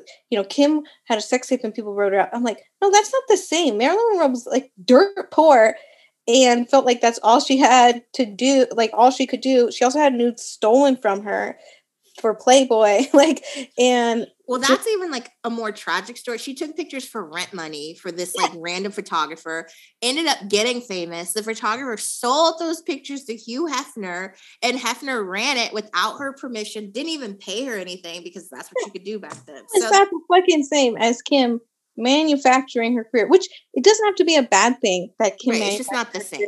And got paid for her sex tape. Good. You and should. Playboy pictures. She got paid yeah. for those too. Like talk about how Marilyn had to do that to survive. Yeah, it's just there's no similarity. And also, um, I was gonna say when she said she had to lose 16 pounds, everyone was upset, understandably. My only issue is it feels like a big waste of your fucking time to have to lose 16 pounds for 10 minutes when you couldn't even fit the dress even after all that. Yeah, it looked bad on you. I'm like, like it's just a waste of time. Why would you want to do this? Or if you recreated it and called it, it a day. Funny, and it's she... interesting too because like it's the Met. Like, whose table were you at, Kim? there, there was no designer involved. Like she, she's doing like this brand partnership with Ripley's. I was like, is that on brand with Vogue? Like, did Anna like approve this? Like, Anna was like, oh god, here she comes. Hey, she's like, I'm gonna get my clicks for the website, so fucking do whatever. I don't care. I think uh, she told Lala like, oh, I had to lose 16 pounds. It was like preparing for a role no, it that's not like preparing for a role because I can understand, like, you know, Beyonce says she lost 20 pounds in two weeks to play Deena in Dreamgirls. And then, you know, other actors they gain weight or lose weight, but your return on your investment's a little higher. You're not doing it for like a and 10 minute walk. It's yeah, and it's like production. more planned out. Like yeah. It you know, and not yeah. the same, girl. the whole thing was so bizarre, and it's just again like all of it was just so surface level. Like the way that she talked about it was so surface level. Never even mentions that there's like older episodes of the Kardashians where Khloe talks about how much she loves Marilyn Monroe, mm-hmm, mm-hmm. and Kim always was like hesitant to do Marilyn Monroe themes photo shoots or whatever because it was Khloe's thing. Like I'm not gonna even talk about that. uh, and again, like and there's a, there's literally like a Marilyn Monroe uh, documentary out fairly recently that goes into kind of all the conspiracy theories and like the background and like kind of the dark side of all of it. So it's like fresh on everyone's mind. Yeah, yeah. Not that it ever wasn't. Like we we grew up long after she was dead, and we I feel like I came out of the womb like knowing who Marilyn Monroe is and knowing some amount of like the tragedy around her life, you know. And so it's like Kim couldn't at least like allude to the fact that the tragedy, like the tragicness of her life. So then you get into the the news coming out from the Roe vs. Wade like leaked memo the same time the Met Gala was uh, coming on. I was like, gosh, what a dystopian like fucking moment. Yeah, but I just here's Marilyn Monroe in a time when women were like being shat on, and Marilyn Monroe was fairly like progressive and like outspoken for her time. it just made it even more ironic and infuriating. At the end of the day, I was happy for Kim because I'm like, this is obviously some like weird personal goal you had for yourself. Congratulations, but it was so unnecessary. Like, girl, you don't have to do this. You don't have to lose 16 pounds to wear this old ass dress. That, by the way, no shade to Marilyn and Bob Mackie and all them people that were involved 60 years ago. In 2022, the dress is not impressive. Like, there is nothing yeah, it was a moment that was very like shocking, in a time that Kim wishes she could manufacture the kind of shock. You can't anymore. You can't. And she see too much of you to get shocked by it. To calculate, but this is a time when this this woman showed up to a stadium full of people to sing to the president in a see-through dress. Yeah. And not to be like a hussy and just be like oh, like I'm sexy. No, she was calculated. She did that to be like, bitch, I know that you know that I know. And I they at already have some weird obsession with it. When they, I remember when they went to the penthouse in San Francisco, where one of my friends had her wedding reception. Um, she was like, "Oh wait, hold on, this might fuck up my sound." Sorry, ghetto production. Ooh. She was. Remember they went there when they went to San Francisco, and it was Yeah. like. Can you show us the secret tunnel Marilyn used to sneak in and out of when JFK stayed here? It's like, oh God, like know like you know the history and like again i feel like kim kim's like discussion about it just seemed like she liked that marilyn was also sexy and everyone was obsessed with her but like there was more to her i'm like so you think it's like cool that like the president was like seducing her but then meanwhile your mom is like stoked to be jackie onassis right, right. cheating on Well, also too, what Meanwhile, Khloe's getting cheated on every fucking month, but it's like it's just weird it doesn't make sense. Just wear a normal dress next time. You don't have to do this. You are I, what I you're an icon on your own right. I Stay in just- that I truth, was like, beloved. why didn't she just wear i mean she could like again recreate the dress work with an actual designer and have it like recreated in the same way or use use some something that makes it like whatever it was just the weird thing. theme. Let's start with the theme. Let's start there. strange thing and then like there's also like the seven year itch dress she could have worn because it's flowy like why didn't she do that you know or like any of the other dresses that marilyn monroe like wore like the pink dress with the gloves like kim could have easily done a version of that but like kylie's done it before it's like okay then do something else Yeah, it just if you need to, right? But I just don't think the media and social media made that big of a deal out of it because I think that's why she kept posting about it because no like, one. regurgitating it well and then there was like vogue posted it before she got there and people were like oh she's gonna be so pissed i'm like no she That's- posted it to them Well, I was gonna say, yeah, that was part of the deal. They had a full ass story about it. Like it, that's it's all part of this, this, this, this attempt. Just like Skims, always needs to have this viral moment or like this iconic. Even when they went to Saturday Night Live, they kept saying, "Oh my god, this iconic show! Oh, we're in New York, and the the most iconic show in New York, by the way, is not Saturday Night Live, but." They kept saying, "Oh, tonight." So Broadway. yeah, it's thank you, right? Broadway, Hamilton. Um, but I just feel like there's too much emphasis on trying to be iconic when you are already iconic and anything you do will be. You don't really have to try that hard.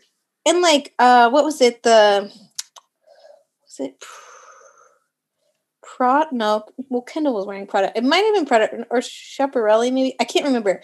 One of the design houses did the entire cast of the Elvis biography, and like it would have been interesting if, like, say there was a Marilyn Monroe biography coming out, like the actress who played her like got approached by like historians or like someone from the estate and said, "Would you like to wear one of her dresses?" That's I mean, interesting. That's interesting. This made me depressed. This made me depressed. I was like, "Why does Ripley have the dress? Why is no one in Marilyn's camp coming forward and saying like, we love Kim. We'd love for her to honor at this moment." It was just like, this is sad and depressing. it's just for me it's just like this is not the moment. It's like very random. I like your idea though because i kind of fantasize of like halle berry wearing one of dorothy dandridge's dress Yeah. to the met. Like that's kind of iconic. That's an iconic moment because they favor each other. One was one nominated for the oscar other one won the oscar. Halle berry has played dorothy dandridge. It makes sense um and so you can be like oh man this is kind of a cool moment but with kim you're kind of like why is this happening? why are we doing this? Yeah, it just it felt out of place. It felt weird. It felt Felt a little out of place. calculated. I definitely think we're going to be seeing all of this regurgitated at us on Hulu. so Yeah. Okay. Let's- Well, let's do a little bit of Tyra Mail. We have a lot. So. I know you guys are feeling some type of way with this, uh, and like Or maybe this will just be a long episode. Who knows? Or maybe we'll just do the Met Gala emails. That makes sense. Well, and to be fair, I did say like, you know, uh, as a lady with the you know, all the stuff with like Roe versus Wade, like literally coming out like as this was happening, and then like the next morning kind of like hit the fan. I feel like I was way grumpier and taller, way less tolerant of the Kardashians like discussion of their Met Gala stuff this than I normally am. Well, Yeah. I'm always pissed off, but I was especially irritable this week. So take that with what you will. Like maybe I'm being a little harsh, but It's been a hard week in America, I'm so feeling a little grumpy. as usual. So Yeah. it's it makes sense. Also, too, and I mean, this is good escapism, but sometimes it Yeah, feels yeah. feels crazy to talk about things as trivial when there's like But world's we contain outside. multitudes, so we can hear about the most draconian, terrible bull things happening in the world, and take out our stress by talking shit about this family. right. They make it very easy to do that, and it's cheaper than therapy. Sure. All right. Time man. May the force be with you. It's time man. we'll do hot mess at the Met. Hot mess at the Met. Hot mess at the Met. Hi, ladies. I'm sure you're going to cover the Kardashians giving us absolutely nothing at the Met Gala this week.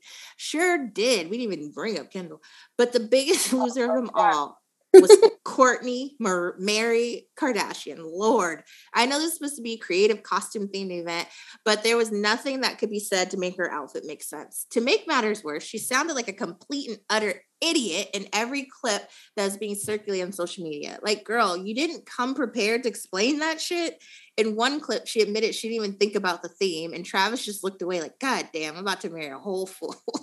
then she looked at him nervously and laughed, as if to get some kind of affirmation from him that she was explaining it well. And he was looking at her like, Baby, I can't help your ass. So embarrassing. Anyways, I saw the next day she posted in her stories what appears to be more articulate explanation of her outfit and how they were inspired by the theme. Can we say damage control? But too late, girl. Hopefully, they realize that inviting her to the event was a mistake. Love you guys. Thanks for the podcast that keeps it all the way real, Jabrina. Absolutely. I'm sure Anna's like, look, we did this Again, these people have the best people in the biz to prep them, do some interview prep, feed them some answers. Like, of course, Kourtney doesn't know what the theme is because she just showed up and somebody dressed her. Like, they what are the, but why did someone coach her to say like your Thom Browne's table? This was the concept, you know. It's like she just. I actually kind of felt bad for her. Like, I kind of appreciated her frank answer because I feel like she just gave an honest answer but it goes to show like how lazy they've become because they're they don't have good people like telling them like all right you got to make sure you know the answers and like travis is just more used to it because i think he's been kind of doing this kind of stuff for a while Mhm, mhm. and he's more like he the fashiony like guy Yeah. so i think she was just kind of like okay i'll show up honey to the fitting she clearly wasn't like arguing with anything because the outfit didn't even fit her so like i guess it's Yeah. She's like showed up. Well, I guess that's what I'm wearing. it kind of makes you wonder like why did travis make sure he looked good and it's kind of like on drag race when they do the makeover challenge it's like you have to look good but you also have to make sure the other person looks good because you're Right, going right. together you know so it's, i kind of felt bad that like he and whoever the stylist team wasn't like all right kourtney this is what you're going to say we need to do some tailoring we need you to be like on it like it was just sort of like she showed up they threw some shit at her and she had no idea what to say in the interviews Yeah, and Kourtney, I don't think has an, a genuine interest in fashion anyway. So it might be why she didn't even investigate her own shit. It's Which just furthermore, Kourtney why you should not be here. Kourtney has had so many eras where she looked really good. Like sh if someone Listen, for her, Monica Rose, when Monica Rose was dressing this bitch, if someone working for her actually knows what they're doing and like tries, like Kourtney can look really good. But whoever they have, like I feel like there's a team that Travis has, and she just like shows up and they like throw stuff at her, and it's just like that's it. Like no one's fighting for Kourtney here, and it makes me mad because she can actually pull off an outfit because she has that I don't give a fuck attitude.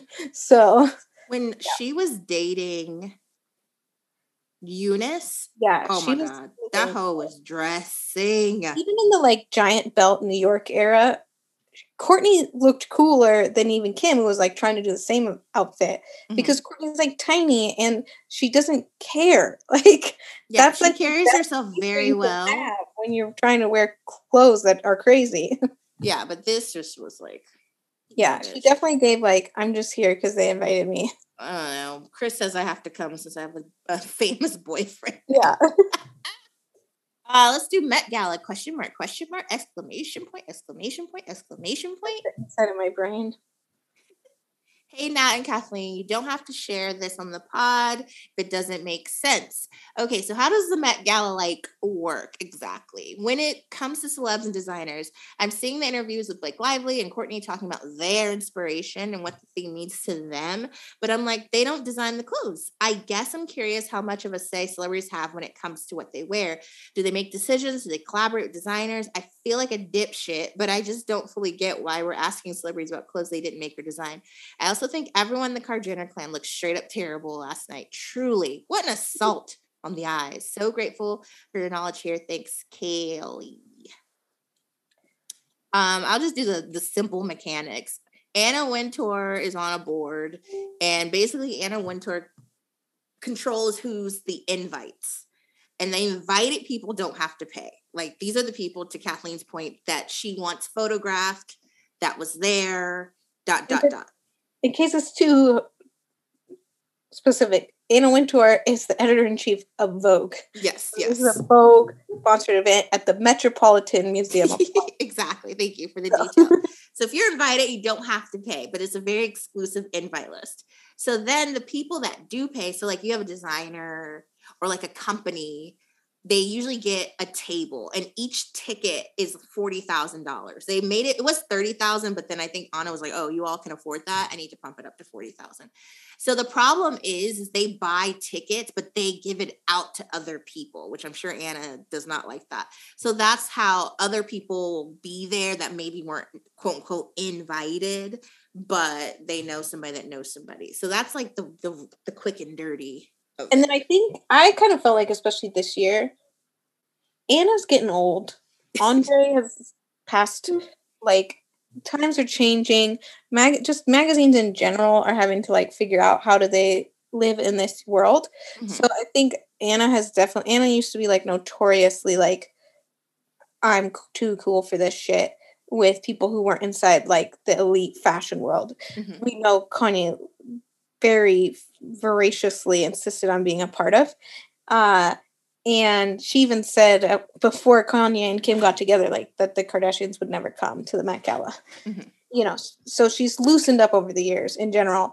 I think we've reached the peak of her looseness this year because there was all kinds of like TV actors, TikTokers. Like I think Anna's at the point now where she knows we need some names to get some clicks. You know, Mhm, mhm. We got to get some younger blood up in here who know what Vogue is. Uh, but yeah, so the gala itself is like a lot of people say once you're inside it sucks.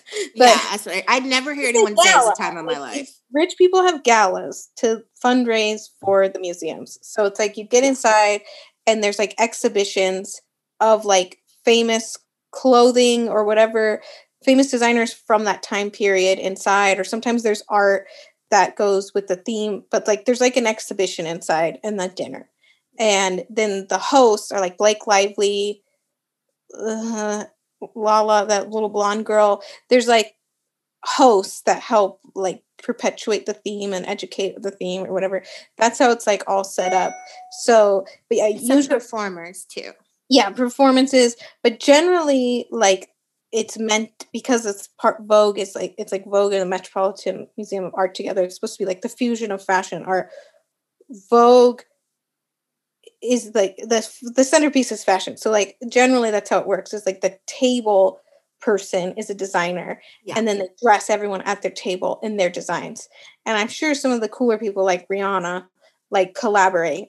People like supermodels have always gone because they know the designers like uh, politicians like it's you know it's evolved over the years to be like just whoever the fuck now i guess khloe uh but it's really just about like yeah the the the fashion meets the whatever the exhibit theme is. Uh, there's also a bunch of other random people, just rich people who go who don't have designers making them clothes. They just go and they're They supposed show to up. And I guarantee you, the the lower tier people don't dress to the theme properly, Anna will not let them come again.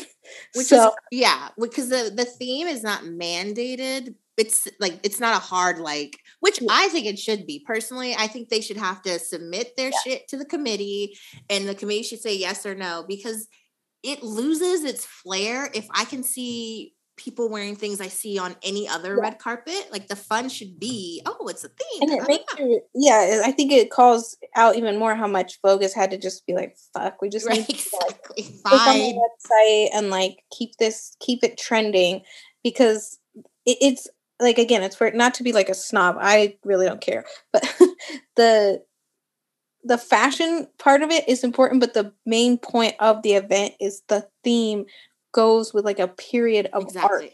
Yes, yes, yes. so for the museum yeah. which is what this fundraiser part's for.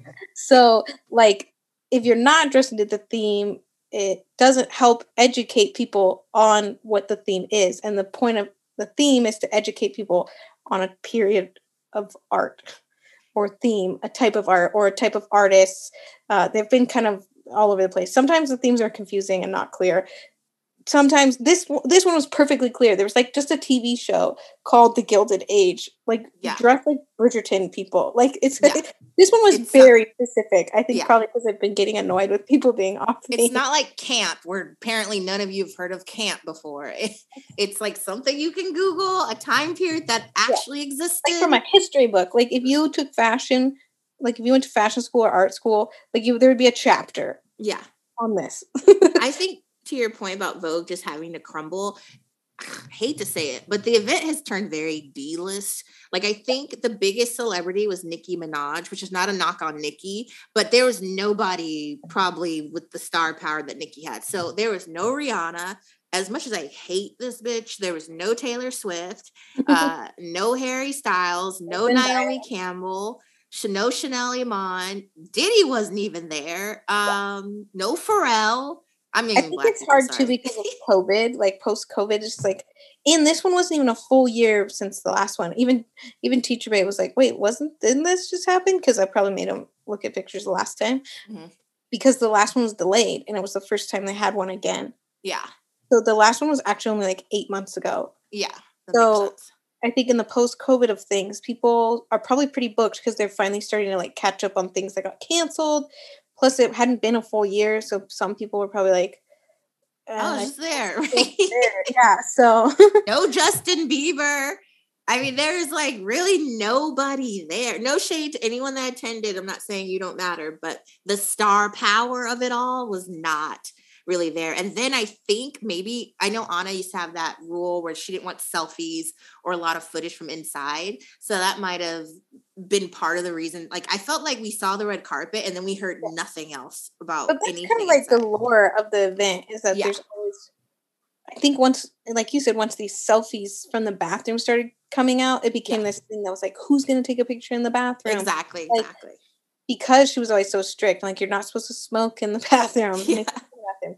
but i think uh yeah it's just kind of well and um, my friend who's is actually her job and like what she studied has been like uh I forget the words. When you work for a museum, like a curator or a keeper of things, uh, there's probably better words to describe it. But one of the things she's done the most is fashion, and so she's worked with a bunch of like uh, historians that like um, archive and like repair like fashion. And she was interning at the Met one time when I went to New York, and I'd never been. And uh, there was like an Andy Warhol exhibit, so she like took us around and like showed us everything. She loves this shit, and you could used to be able to like.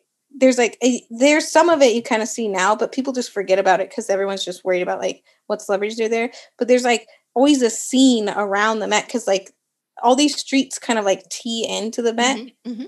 and then the park's like behind it, and so Yeah. it's like they have these big scaffoldings where they build the carpet, and just all these people will like climb up scaffolding, like hoping to see Like, Somebody. yeah. somebody and what they're wearing, you know. And so that lore is also not as exciting now because yeah. you just look at Twitter. Yeah, social know. media, yeah.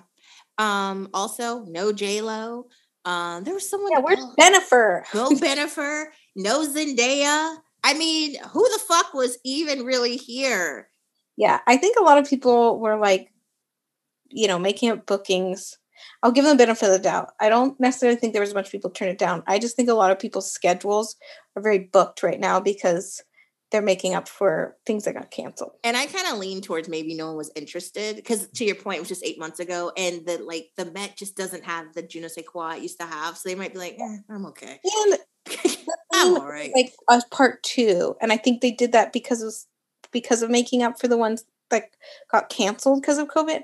So mm-hmm. it was like last times was Americana whatever part one, and this time was Americana heritage whatever part two so i think that also made it like a little bit less like compelling because usually each year the themes are like vastly different mm-hmm. from the previous year's theme and it goes with like whatever an exhibition is uh, at the time at the museum so no olsen twins i mean i can keep going new york's very own mary kate and ashley were not there like, um it would have been a good year but again nobody was there and i'm sure he might have asked LeBron is not in the playoffs for the first time in his career, maybe since he got in the league.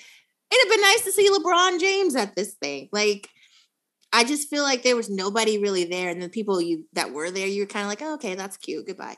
Um, yeah. So, um, the next one is called Met Gala, but no punctuations.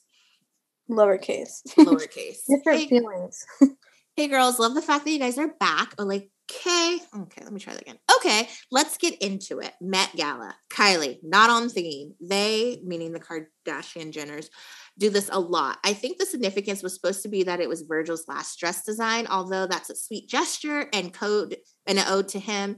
It's not fucking Met Gala, Gala worthy. She looks so stuffed into that dress. Kourtney and Travis, why? I don't fucking understand them. She's so rich and wears the dumbest emo girl from 2000 style. There are so many ways to do goth and be stylish and chic. I'm surprised by Court. She dressed better when she dated Younes. Exactly. Bitch was dressing. She was dressing. Khloé, girl, yes, finally. She steps it up mm, mm, mm, and actually looks decent. Thank God she left the braids at home. And the curly hair. I've oh got oh Benny drama behind me with Khloe's curly hair. The Diana Ross wig she just pulls out every now and then. Kim and Kendall, yawn. Literally, don't care that it was Marilyn's dress. Wow, you starved yourself to fit into a dress. Doesn't she say this every Met Gala? Don't even get me started on Kendall's boring attempt to look stylish at another Met. Would love to hear guys' thoughts. Val, we didn't even talk about Kendall. The, I'm going to say this right now about Kendall because we forgot to talk about her. Great opportunity. Go ahead. It took like a while before I found anyone who acknowledged she basically wore the outfit that Gwyneth wore to the Oscars, Gwyneth Paltrow, oh, and got roasted. But I think it's because Gwyneth was kind of like slouching and she was wearing a bra, and so her boobies were like kind of droopy. I thought that outfit was cool when Gwyneth wore it because it was different.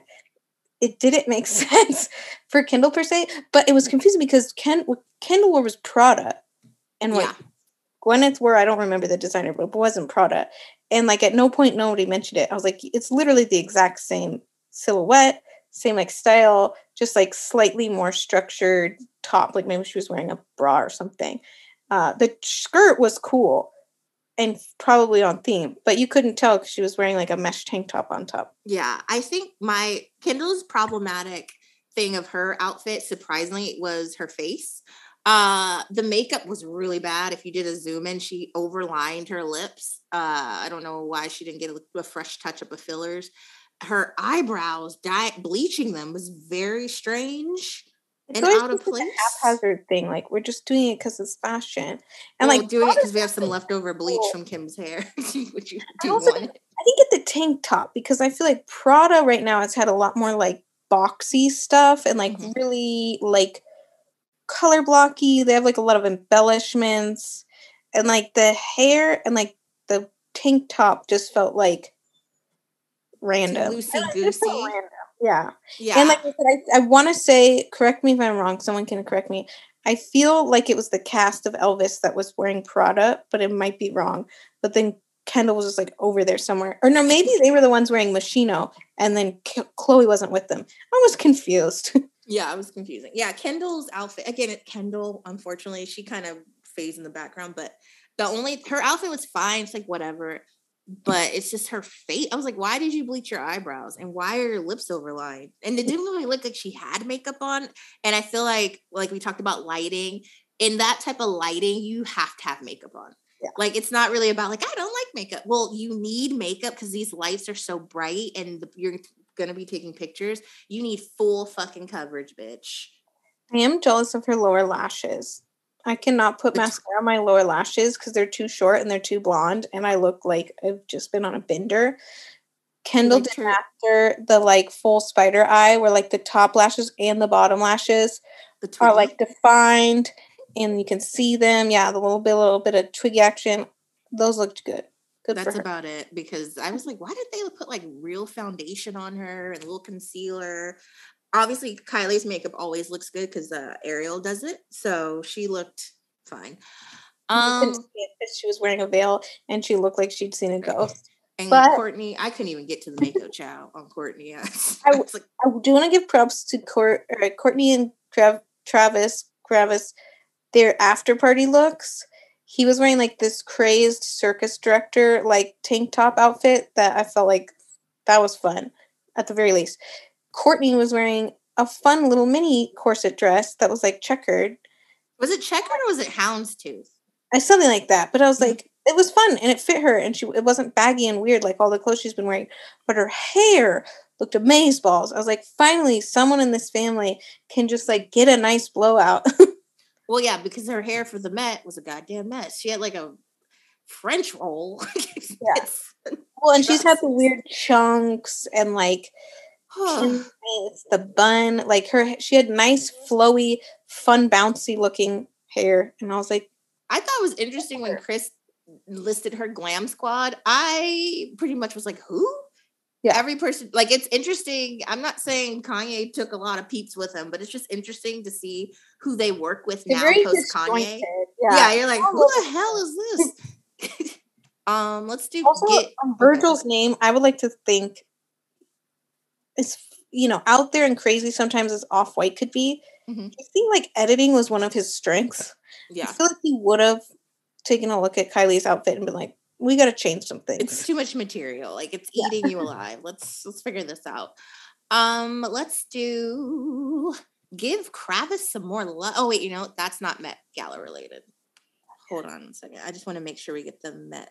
Let's do Keat and the Dim. Keat. God, why can't I talk?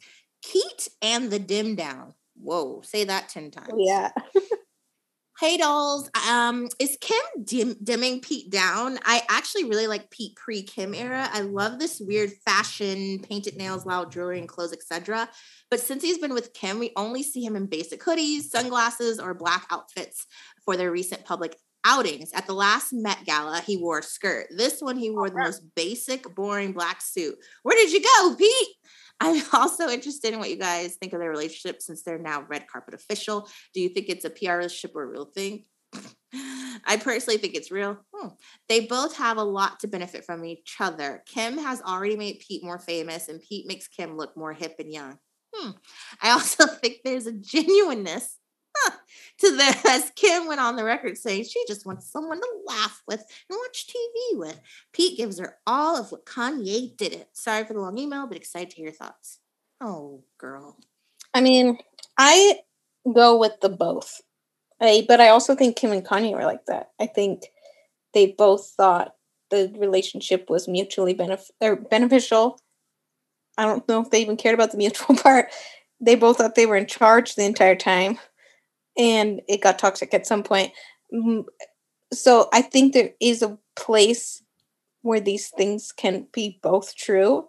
Like maybe this was calculated, and then they kind of liked it, so they're going with it. I also think the Kardashians are very advantageous, so like they're not going to do something unless it's beneficial to the brand. So I think it's a little bit of both. I've said from the beginning, I really hope she's getting boned out of this at the least. Uh, um, yeah, I he's yeah, a I agree with social climber. He's like, cool, I'll do whatever. And I think mm-hmm. that's part of why he's dressing the way that he is, is because Kim wants to be the one in charge now, and she wants to be the center of attention and all that that she didn't have in the last thing. And I think Pete's like happy to be like the cardboard cutout in the background because yeah. he's only seeing his career grow because of this. And it's like no harm, no foul if they broke up because he's the, younger and he's had like 15 girlfriends. So like he's like got nothing to lose. So he's like, sure, I'll wear a black suit, like whatever. Yeah, I think he's a willing participant. Um, he has no problem being told what to do, which is usually the dynamic when you date someone extremely older than you they kind of dictate everything. I think it's interesting to the writer's point that he has changed his looks he's very tan these days. Um someone said uh pedro pedro. i just about like fell out of my chair. Pedro davison uh he's very tan and i love that they won't let him leave the house without a pair of glasses because I mean, we could speculate why. Maybe they don't like the dark circles under his eyes. Maybe they think he looks tired all the time. I don't know. But it's just, I think that's the more interesting part to me that he's never without a pair of glasses. Um, I, I do. I think this give him some KKW because he said, and he might have been lying and been on drugs or something, but he said a long time ago that the dark, like dark circles under his eyes and some of his like skin issues are from like a autoimmune disorder or something that he mm-hmm. has. Um, and he doesn't I'm, care. Like he just doesn't care. And but it's kind of funny that it's like you're gonna give the man a spray tan, but you can't give him some concealer. I'm like, well, they care. They're like, look, we don't hear that shit. Get in this tanning booth, put yeah. these glasses on. Um, yeah, and and to the writer's point, he was very um dimmed down, good word, because Kim was supposed to be the center of attention. Like you couldn't have he can't wear what Travis wore and take away from Kim. Yeah. Because as you see, Travis kind of took away from Kourtney because he well, looks so much better. That's what Pete was wearing at the last one. He was exactly. in Thom Browne. Yeah. And oh, what's his face? Oscar Isaac was wearing one of those Thom Browne like male suit dresses. And Russell Westbrook was too. Yeah. And so it's like it, he can clearly do like fun stuff. And I get that. Like you know, Kanye came to the Met in the like black jeans and like a navy bomber one year when Kim was like way done up, but that worked for them. That was their dynamic. This is clearly like Kim's like, if I went alone, people would think I was desperate without Kanye. So I'm gonna get me a tattooed skinny white man because that's what we're on now. Yeah, and I definitely still think it's. PR. I, I don't think anything about this relationship is genuine. But to Kathleen's point, hopefully Kim is at least getting dick down every now and then. Yeah. Uh, do I? Yeah, but I still don't think it's like. I don't even think Kourtney and Travis are that interesting, and I still think they have more to offer us and yeah. more chemistry and more affection than those two. They're one note, but like I think they actually enjoy each other. exactly. I think they actually can stand each other versus Kim's like, I just gotta do what I gotta do to get yeah. through this. Um, let's do it's a lot of Met. Oh, let's just do uh Kim K putting in the work, shaking my head. Oh yes.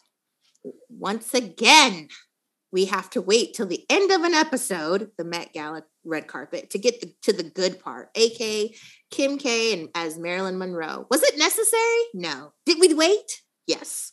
And what did we just have to hear about? The barbaric and sort of sad rigor she put her body through in order to fit, quote unquote, into this iconic quote unquote dress.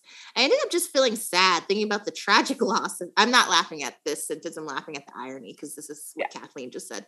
The tragic loss of Marilyn and her struggles with mental health. I don't care if Kim compared herself to Marilyn, but once again, in doing her homework, she misses the entire point, making this moment about her work ethic when she could have just used the moment to shine light on literally everything else.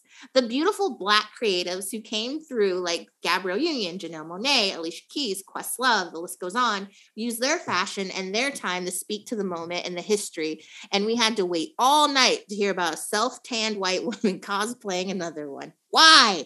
P.S. I think Kourtney's look was so bad. It's good. Don't hate me.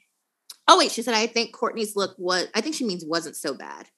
No, it was so bad it's good. Like Ryan oh, Davis. I okay, sorry. It's so bad it's good. Don't hate me.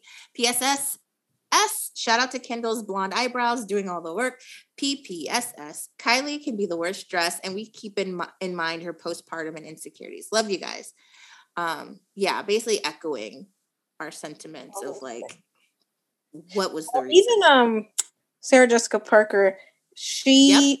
her dress was an homage yes to the first black designer. designer who was a designer for Betsy Ross or something in the White House. No, that that's not right. Betsy I'm Ross. just gonna go through my like tweets because I I liked a tweet for this very moment. But go ahead. Yeah, she she did her homework. It was Sarah Jessica Parker. This is like her thing. She's New York. She's fashion. Like that. So she clearly like had this uh, actually like planned out.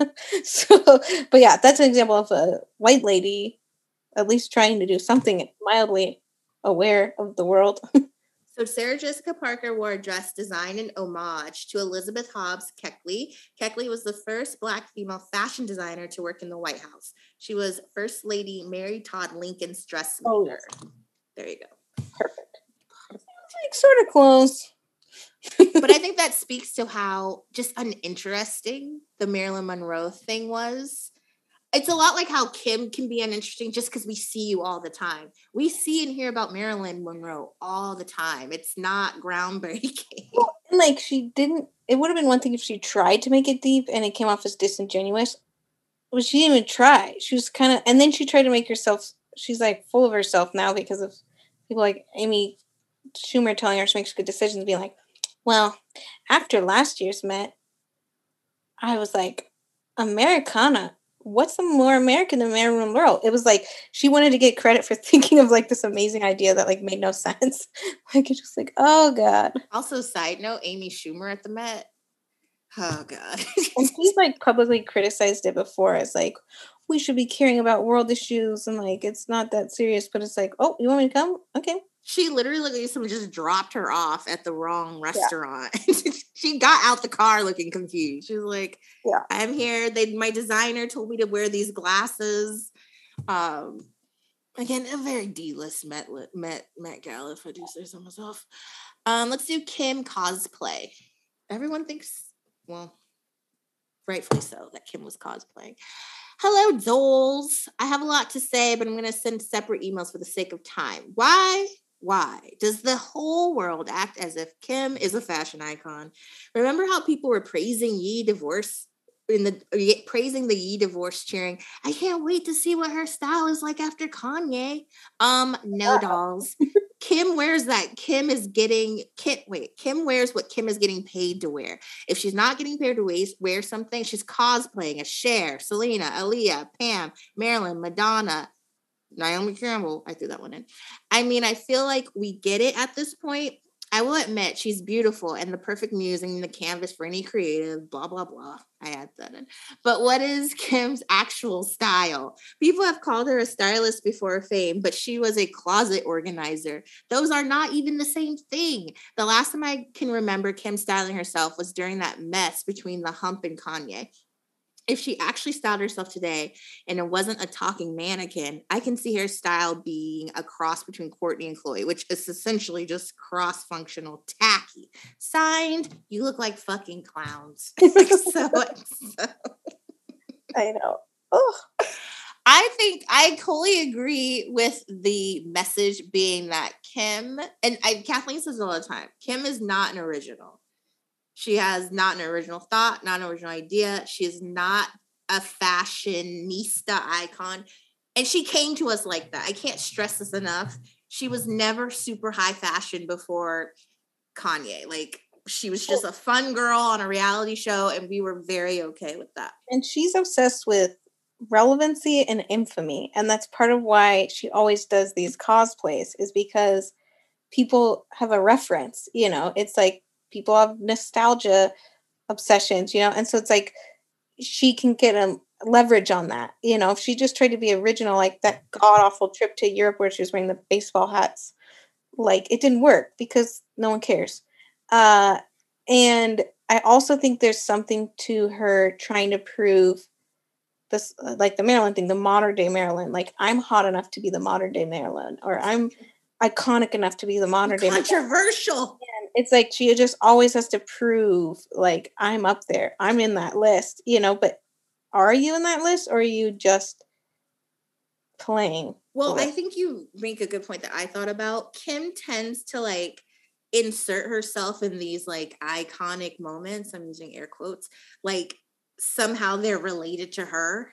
If that makes sense, like the Marilyn Monroe thinks she's got. Oh yeah, me and Marilyn Monroe. That we're we're exactly the same. Salma Hayek, same thing. Yeah, me and Salma Hayek could barely find lipstick in the '90s.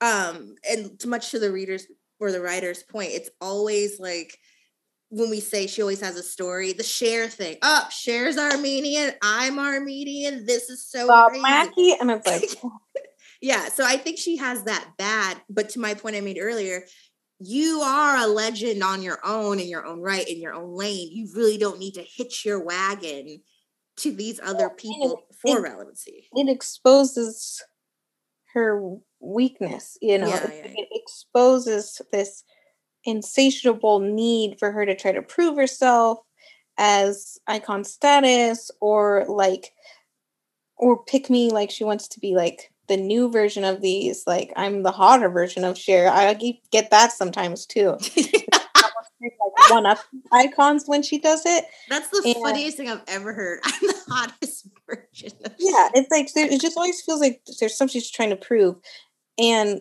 that's what ego is. It's like it's in, driven by insecurity. She can be like an egomaniac, but it's driven by this like deep insecurity that like she'll never land it. And it's like honestly, if you look at that list of people, they all were people who were unique and different, misunderstood, complicated, and most of them didn't give a fuck. Right. Like right. the je ne sais quoi that Kim has never found in her life.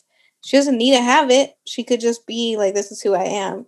But when she tries, that's when it becomes apparent the je ne sais quoi, the not caring, the fierceness, it's just not there. It's not there. It's okay. Or like even Elizabeth Taylor, when she married Kris Humphries they kind of like, or when she married and divorced, I can't remember quite so quick have eight divorces because she'd be like, could you imagine how hot of a bitch I would be if nine people yeah. divorced me and one of them came back, like Elizabeth Taylor? Well, yeah, like when she got married, I think even Khloe was like, yeah, why do you think we call Kim the Elizabeth Taylor?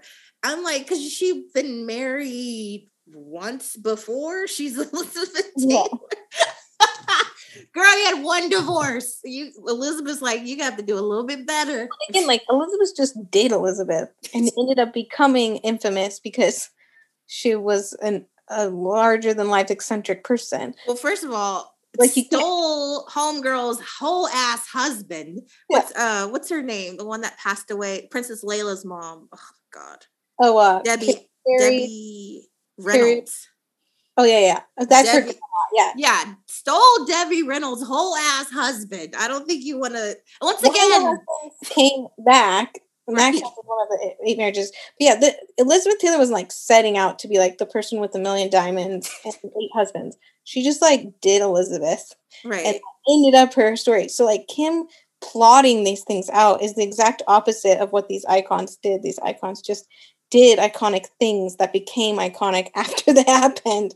I mean, with the section of exception of maybe Madonna, like I feel like Madonna is very into like reinventing herself, but generally just for the sake of like uh not scare factor, what's the word? Like um edge. Like she's like she's shock like, factor. Yeah, shock factor. Like she does the reinvention to just also because I think she gets bored.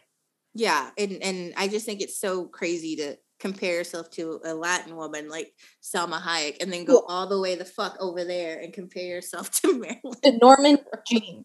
Norma? Norma Jeane. Miss Norma Jeane. Shout out to Mariah Carey because that's in one of her songs. Yeah. Living my life like I'm Norma well, We t- we've talked about this family weird like relationship with their wealth. You know, it's like Mariah Carey talked about how she goes so overboard with Christmas because she grew up pretty poor mm-hmm. and Christmas was always her favorite holiday, but they didn't get to do a lot of stuff. So she's like, I just over the top with Christmas now with my kids because I can.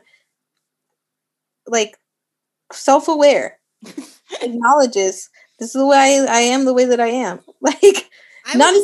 a deeper explanation, like trying to be like, some people are poor, so we go to the soup kitchen. No, she just says, I was poor as a kid and I like Christmas and now I'm rich as fuck. So that's that's going to Aspen, top. bitch. yeah, that's go over the top. I, I just want Kim to have an original moment, like your own original iconic standalone moment, so you can stop indulging in other people's moments. And she all can do it. All but... of her, so many of her iconic moments have been via someone else. Yeah, it has, unfortunately. And Even the sex stage. The fucking day. Knockoff.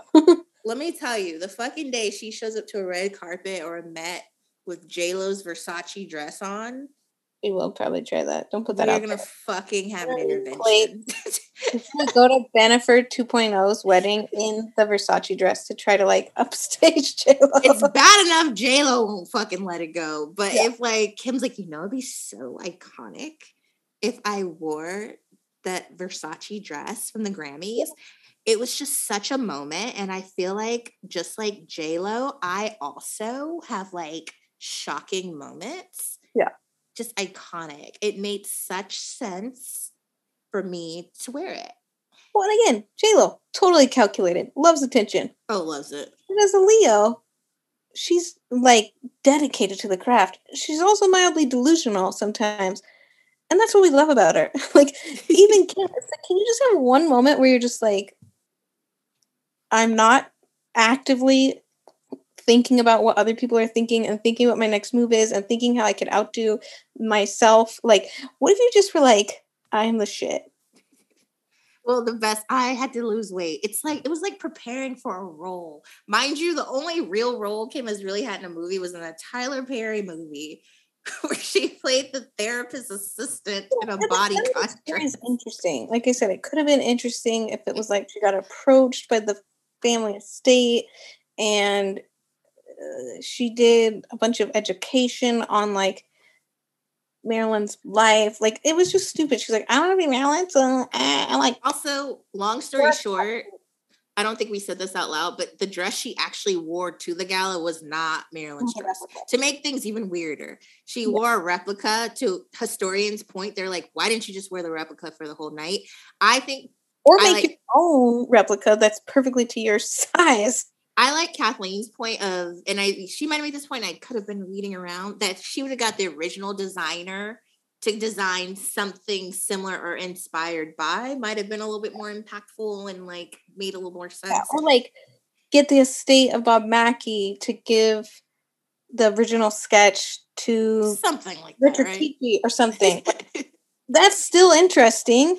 Yeah, and, but just like you lost 16 pounds for this, like yeah, for you to look make a dress that was interesting look like a poorly fitting pair of bedazzled skims. And I don't blame her because I feel like a lot of celebrities do that because they have so much pressure to show up and look a certain way. So I don't really, I'm not going to J- Jameela Jamil her, which, God, where is she? I'm sure, I guess since she quit Twitter, she can't give the rant she wants to do. But I will say, it, geez, it just didn't seem worth it. Feel like you had to be miserable for three weeks to even attempt to wear this and take it off. So I don't know. I just feel like hopefully after she took it off was like this was not fucking worth it. Um, yeah, it didn't land. I thought it just didn't land. It looked weird. So uh, the end. the end. That was all the Tyra Mail that related to like Gala. If you sent in Tyra Mail, a long time, but they're gonna bring it up on Hulu. So oh yeah, like three to six months when we're gonna have to talk about this again. we'll have to complain again. Um, yeah, but if you sent in Tyra and it didn't have to do with Met Gala. We've saved it and we'll read it. We actually week. are very pleased that we had so many this week because uh, yeah. we know we harassed you at the beginning. Uh, so um, no, it's just sorry, bird flew by, caught my attention. It's just that I don't know what I'm gonna say, but I just am overwhelmed by the Met Gala. I'm yeah. so overwhelmed by Kim and and just doing too much. The effort is too much. And then like the show, and then the ragey stuff coming out, and it's just the lawsuit. It's like it's just I'm just like oversaturated. And then like Monday night, I kind of had stopped paying attention at a certain point mm-hmm. and was like just periodically checking my phone to see like a cool dress if a cool dress showed up and then we watched a movie and went to bed. And so I didn't even really know about the like Roe versus Wade stuff till the morning. And that's oh, when was like, that makes sense why you said Tuesday. I was like, oh girl. Yeah. I like woke up and I was like, ah I mean, anyone with like a brain an eyeballs has seen this coming from a mile away, but it's still just like jarring. Yeah. See it like written out like that, and then be like seeing her be over the top with all these like posts about the comparisons and like the background video it with at Ripley's from TMZ. It was just like, oh my god, I have so much on my mind right now. I'm having like a hernia. Like, can we please just stop talking about it? Well, in conclusion, good job, Khloe. Kourtney, what the fuck? Kylie, okay, whatever. You, all right. Um, Kim, eat something.